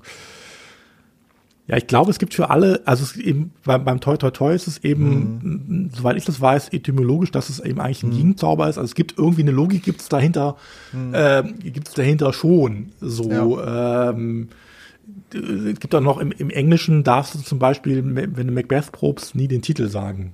Mhm. Also da, da, sagst du immer das schottische Stück, aber du sagst nie, ich probe, ich probe gerade Macbeth, weil das sofort Unglück bringt, weil es irgendwie okay. mal Produktionen gab, wenn das, wo das gemacht wurde, wo sofort jemand irgendwie von, von einem Scheinwerfer erschlagen wurde dann auf der Bühne oder so.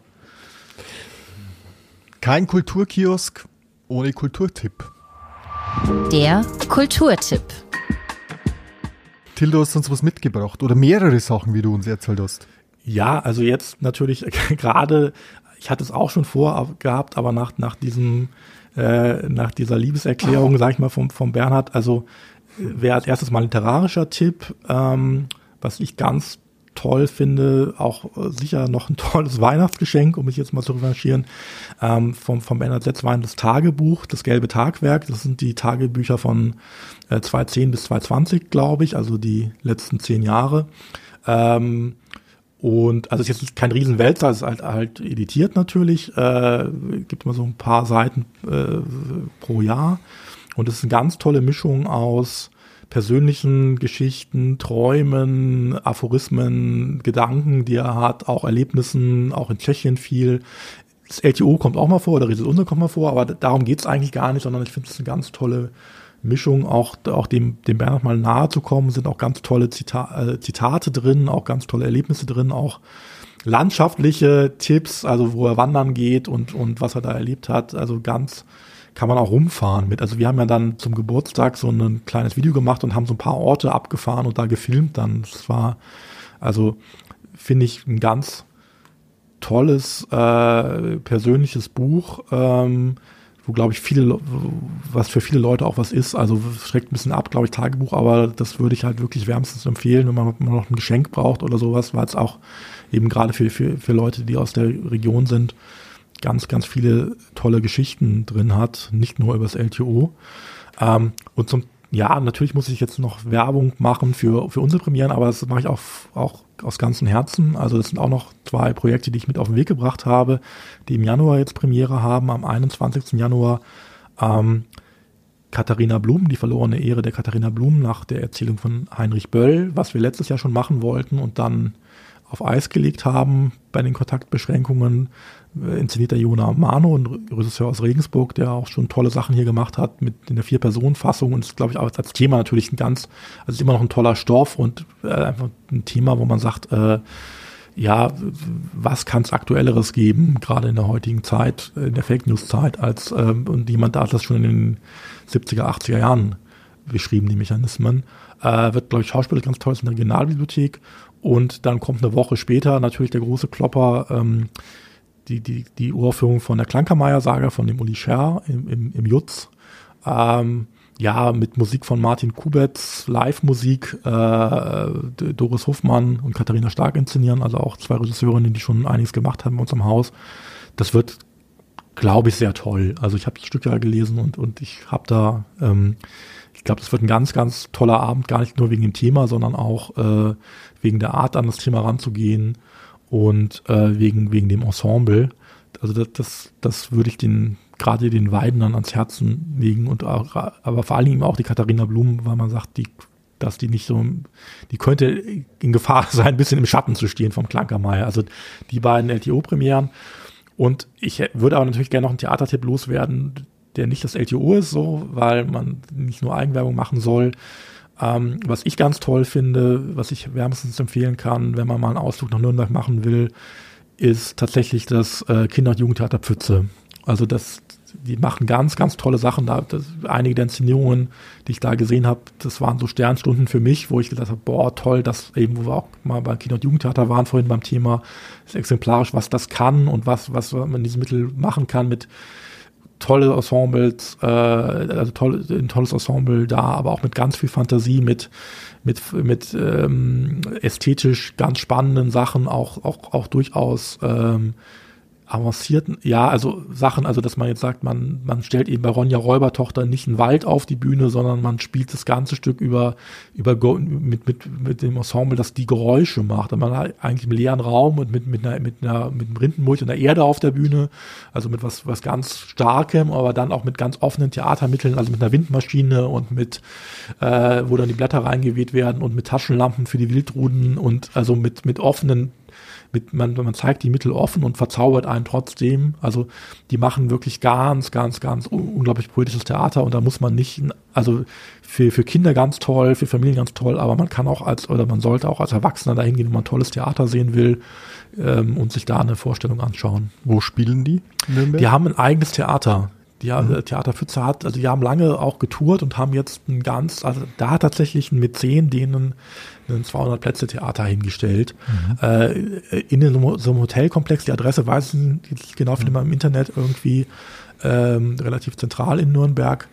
Ähm, und ja, also die haben wirklich jahrelang auch, auch oder gibt es ja auch schon sehr lange, ähm, sich etabliert über, über eben auch so eine, so eine Qualität von der Theater mit einer Leidenschaft und haben das Glück gehabt, dass dann irgendwann jemand gesagt hat, also die hatten schon ein festes Haus, aber da jemand gesagt hat, das finde ich so toll, jetzt sollen die wirklich das Haus, äh, jetzt wollen die wirklich ein ganz, ganz, jetzt sollen die wirklich auch, auch, ein, auch ein Theater haben, ein Theatersaal, ähm, der dazu passt und, und jetzt kriegen die das beste Theater, was Geld irgendwie geben kann, so. Das ist ein Traum, oder? Ja, das, das würde ich dem LTO auch wünschen, dass das noch passiert, so. Ja, Till, vielen Dank. Vielen Dank, dass du dir die ja, lange Zeit genommen hast äh, an deinen letzten Tagen, so kann man es ja fast sagen, in der Oberpfalz, uns nochmal Rede und Antwort zu stellen. Das war's hier mit dem, von unserer Folge vom Kulturkiosk. Ähm, wer was dazu zu sagen hat, Lob, Kritik, Anregungen, per E-Mail bitte an podcast.onetz.de. Till, danke für deine Zeit nochmal danke für, ich muss schon fast sagen, segensvolles Wirken für die Oberpfalz und viel Glück, Erfolg und Spaß in Ravensburg. Und danke natürlich auch an alle, die uns zugehört haben. Und an die Maria natürlich auch. bis, bis zum nächsten Mal. Servus. Ciao. Ciao.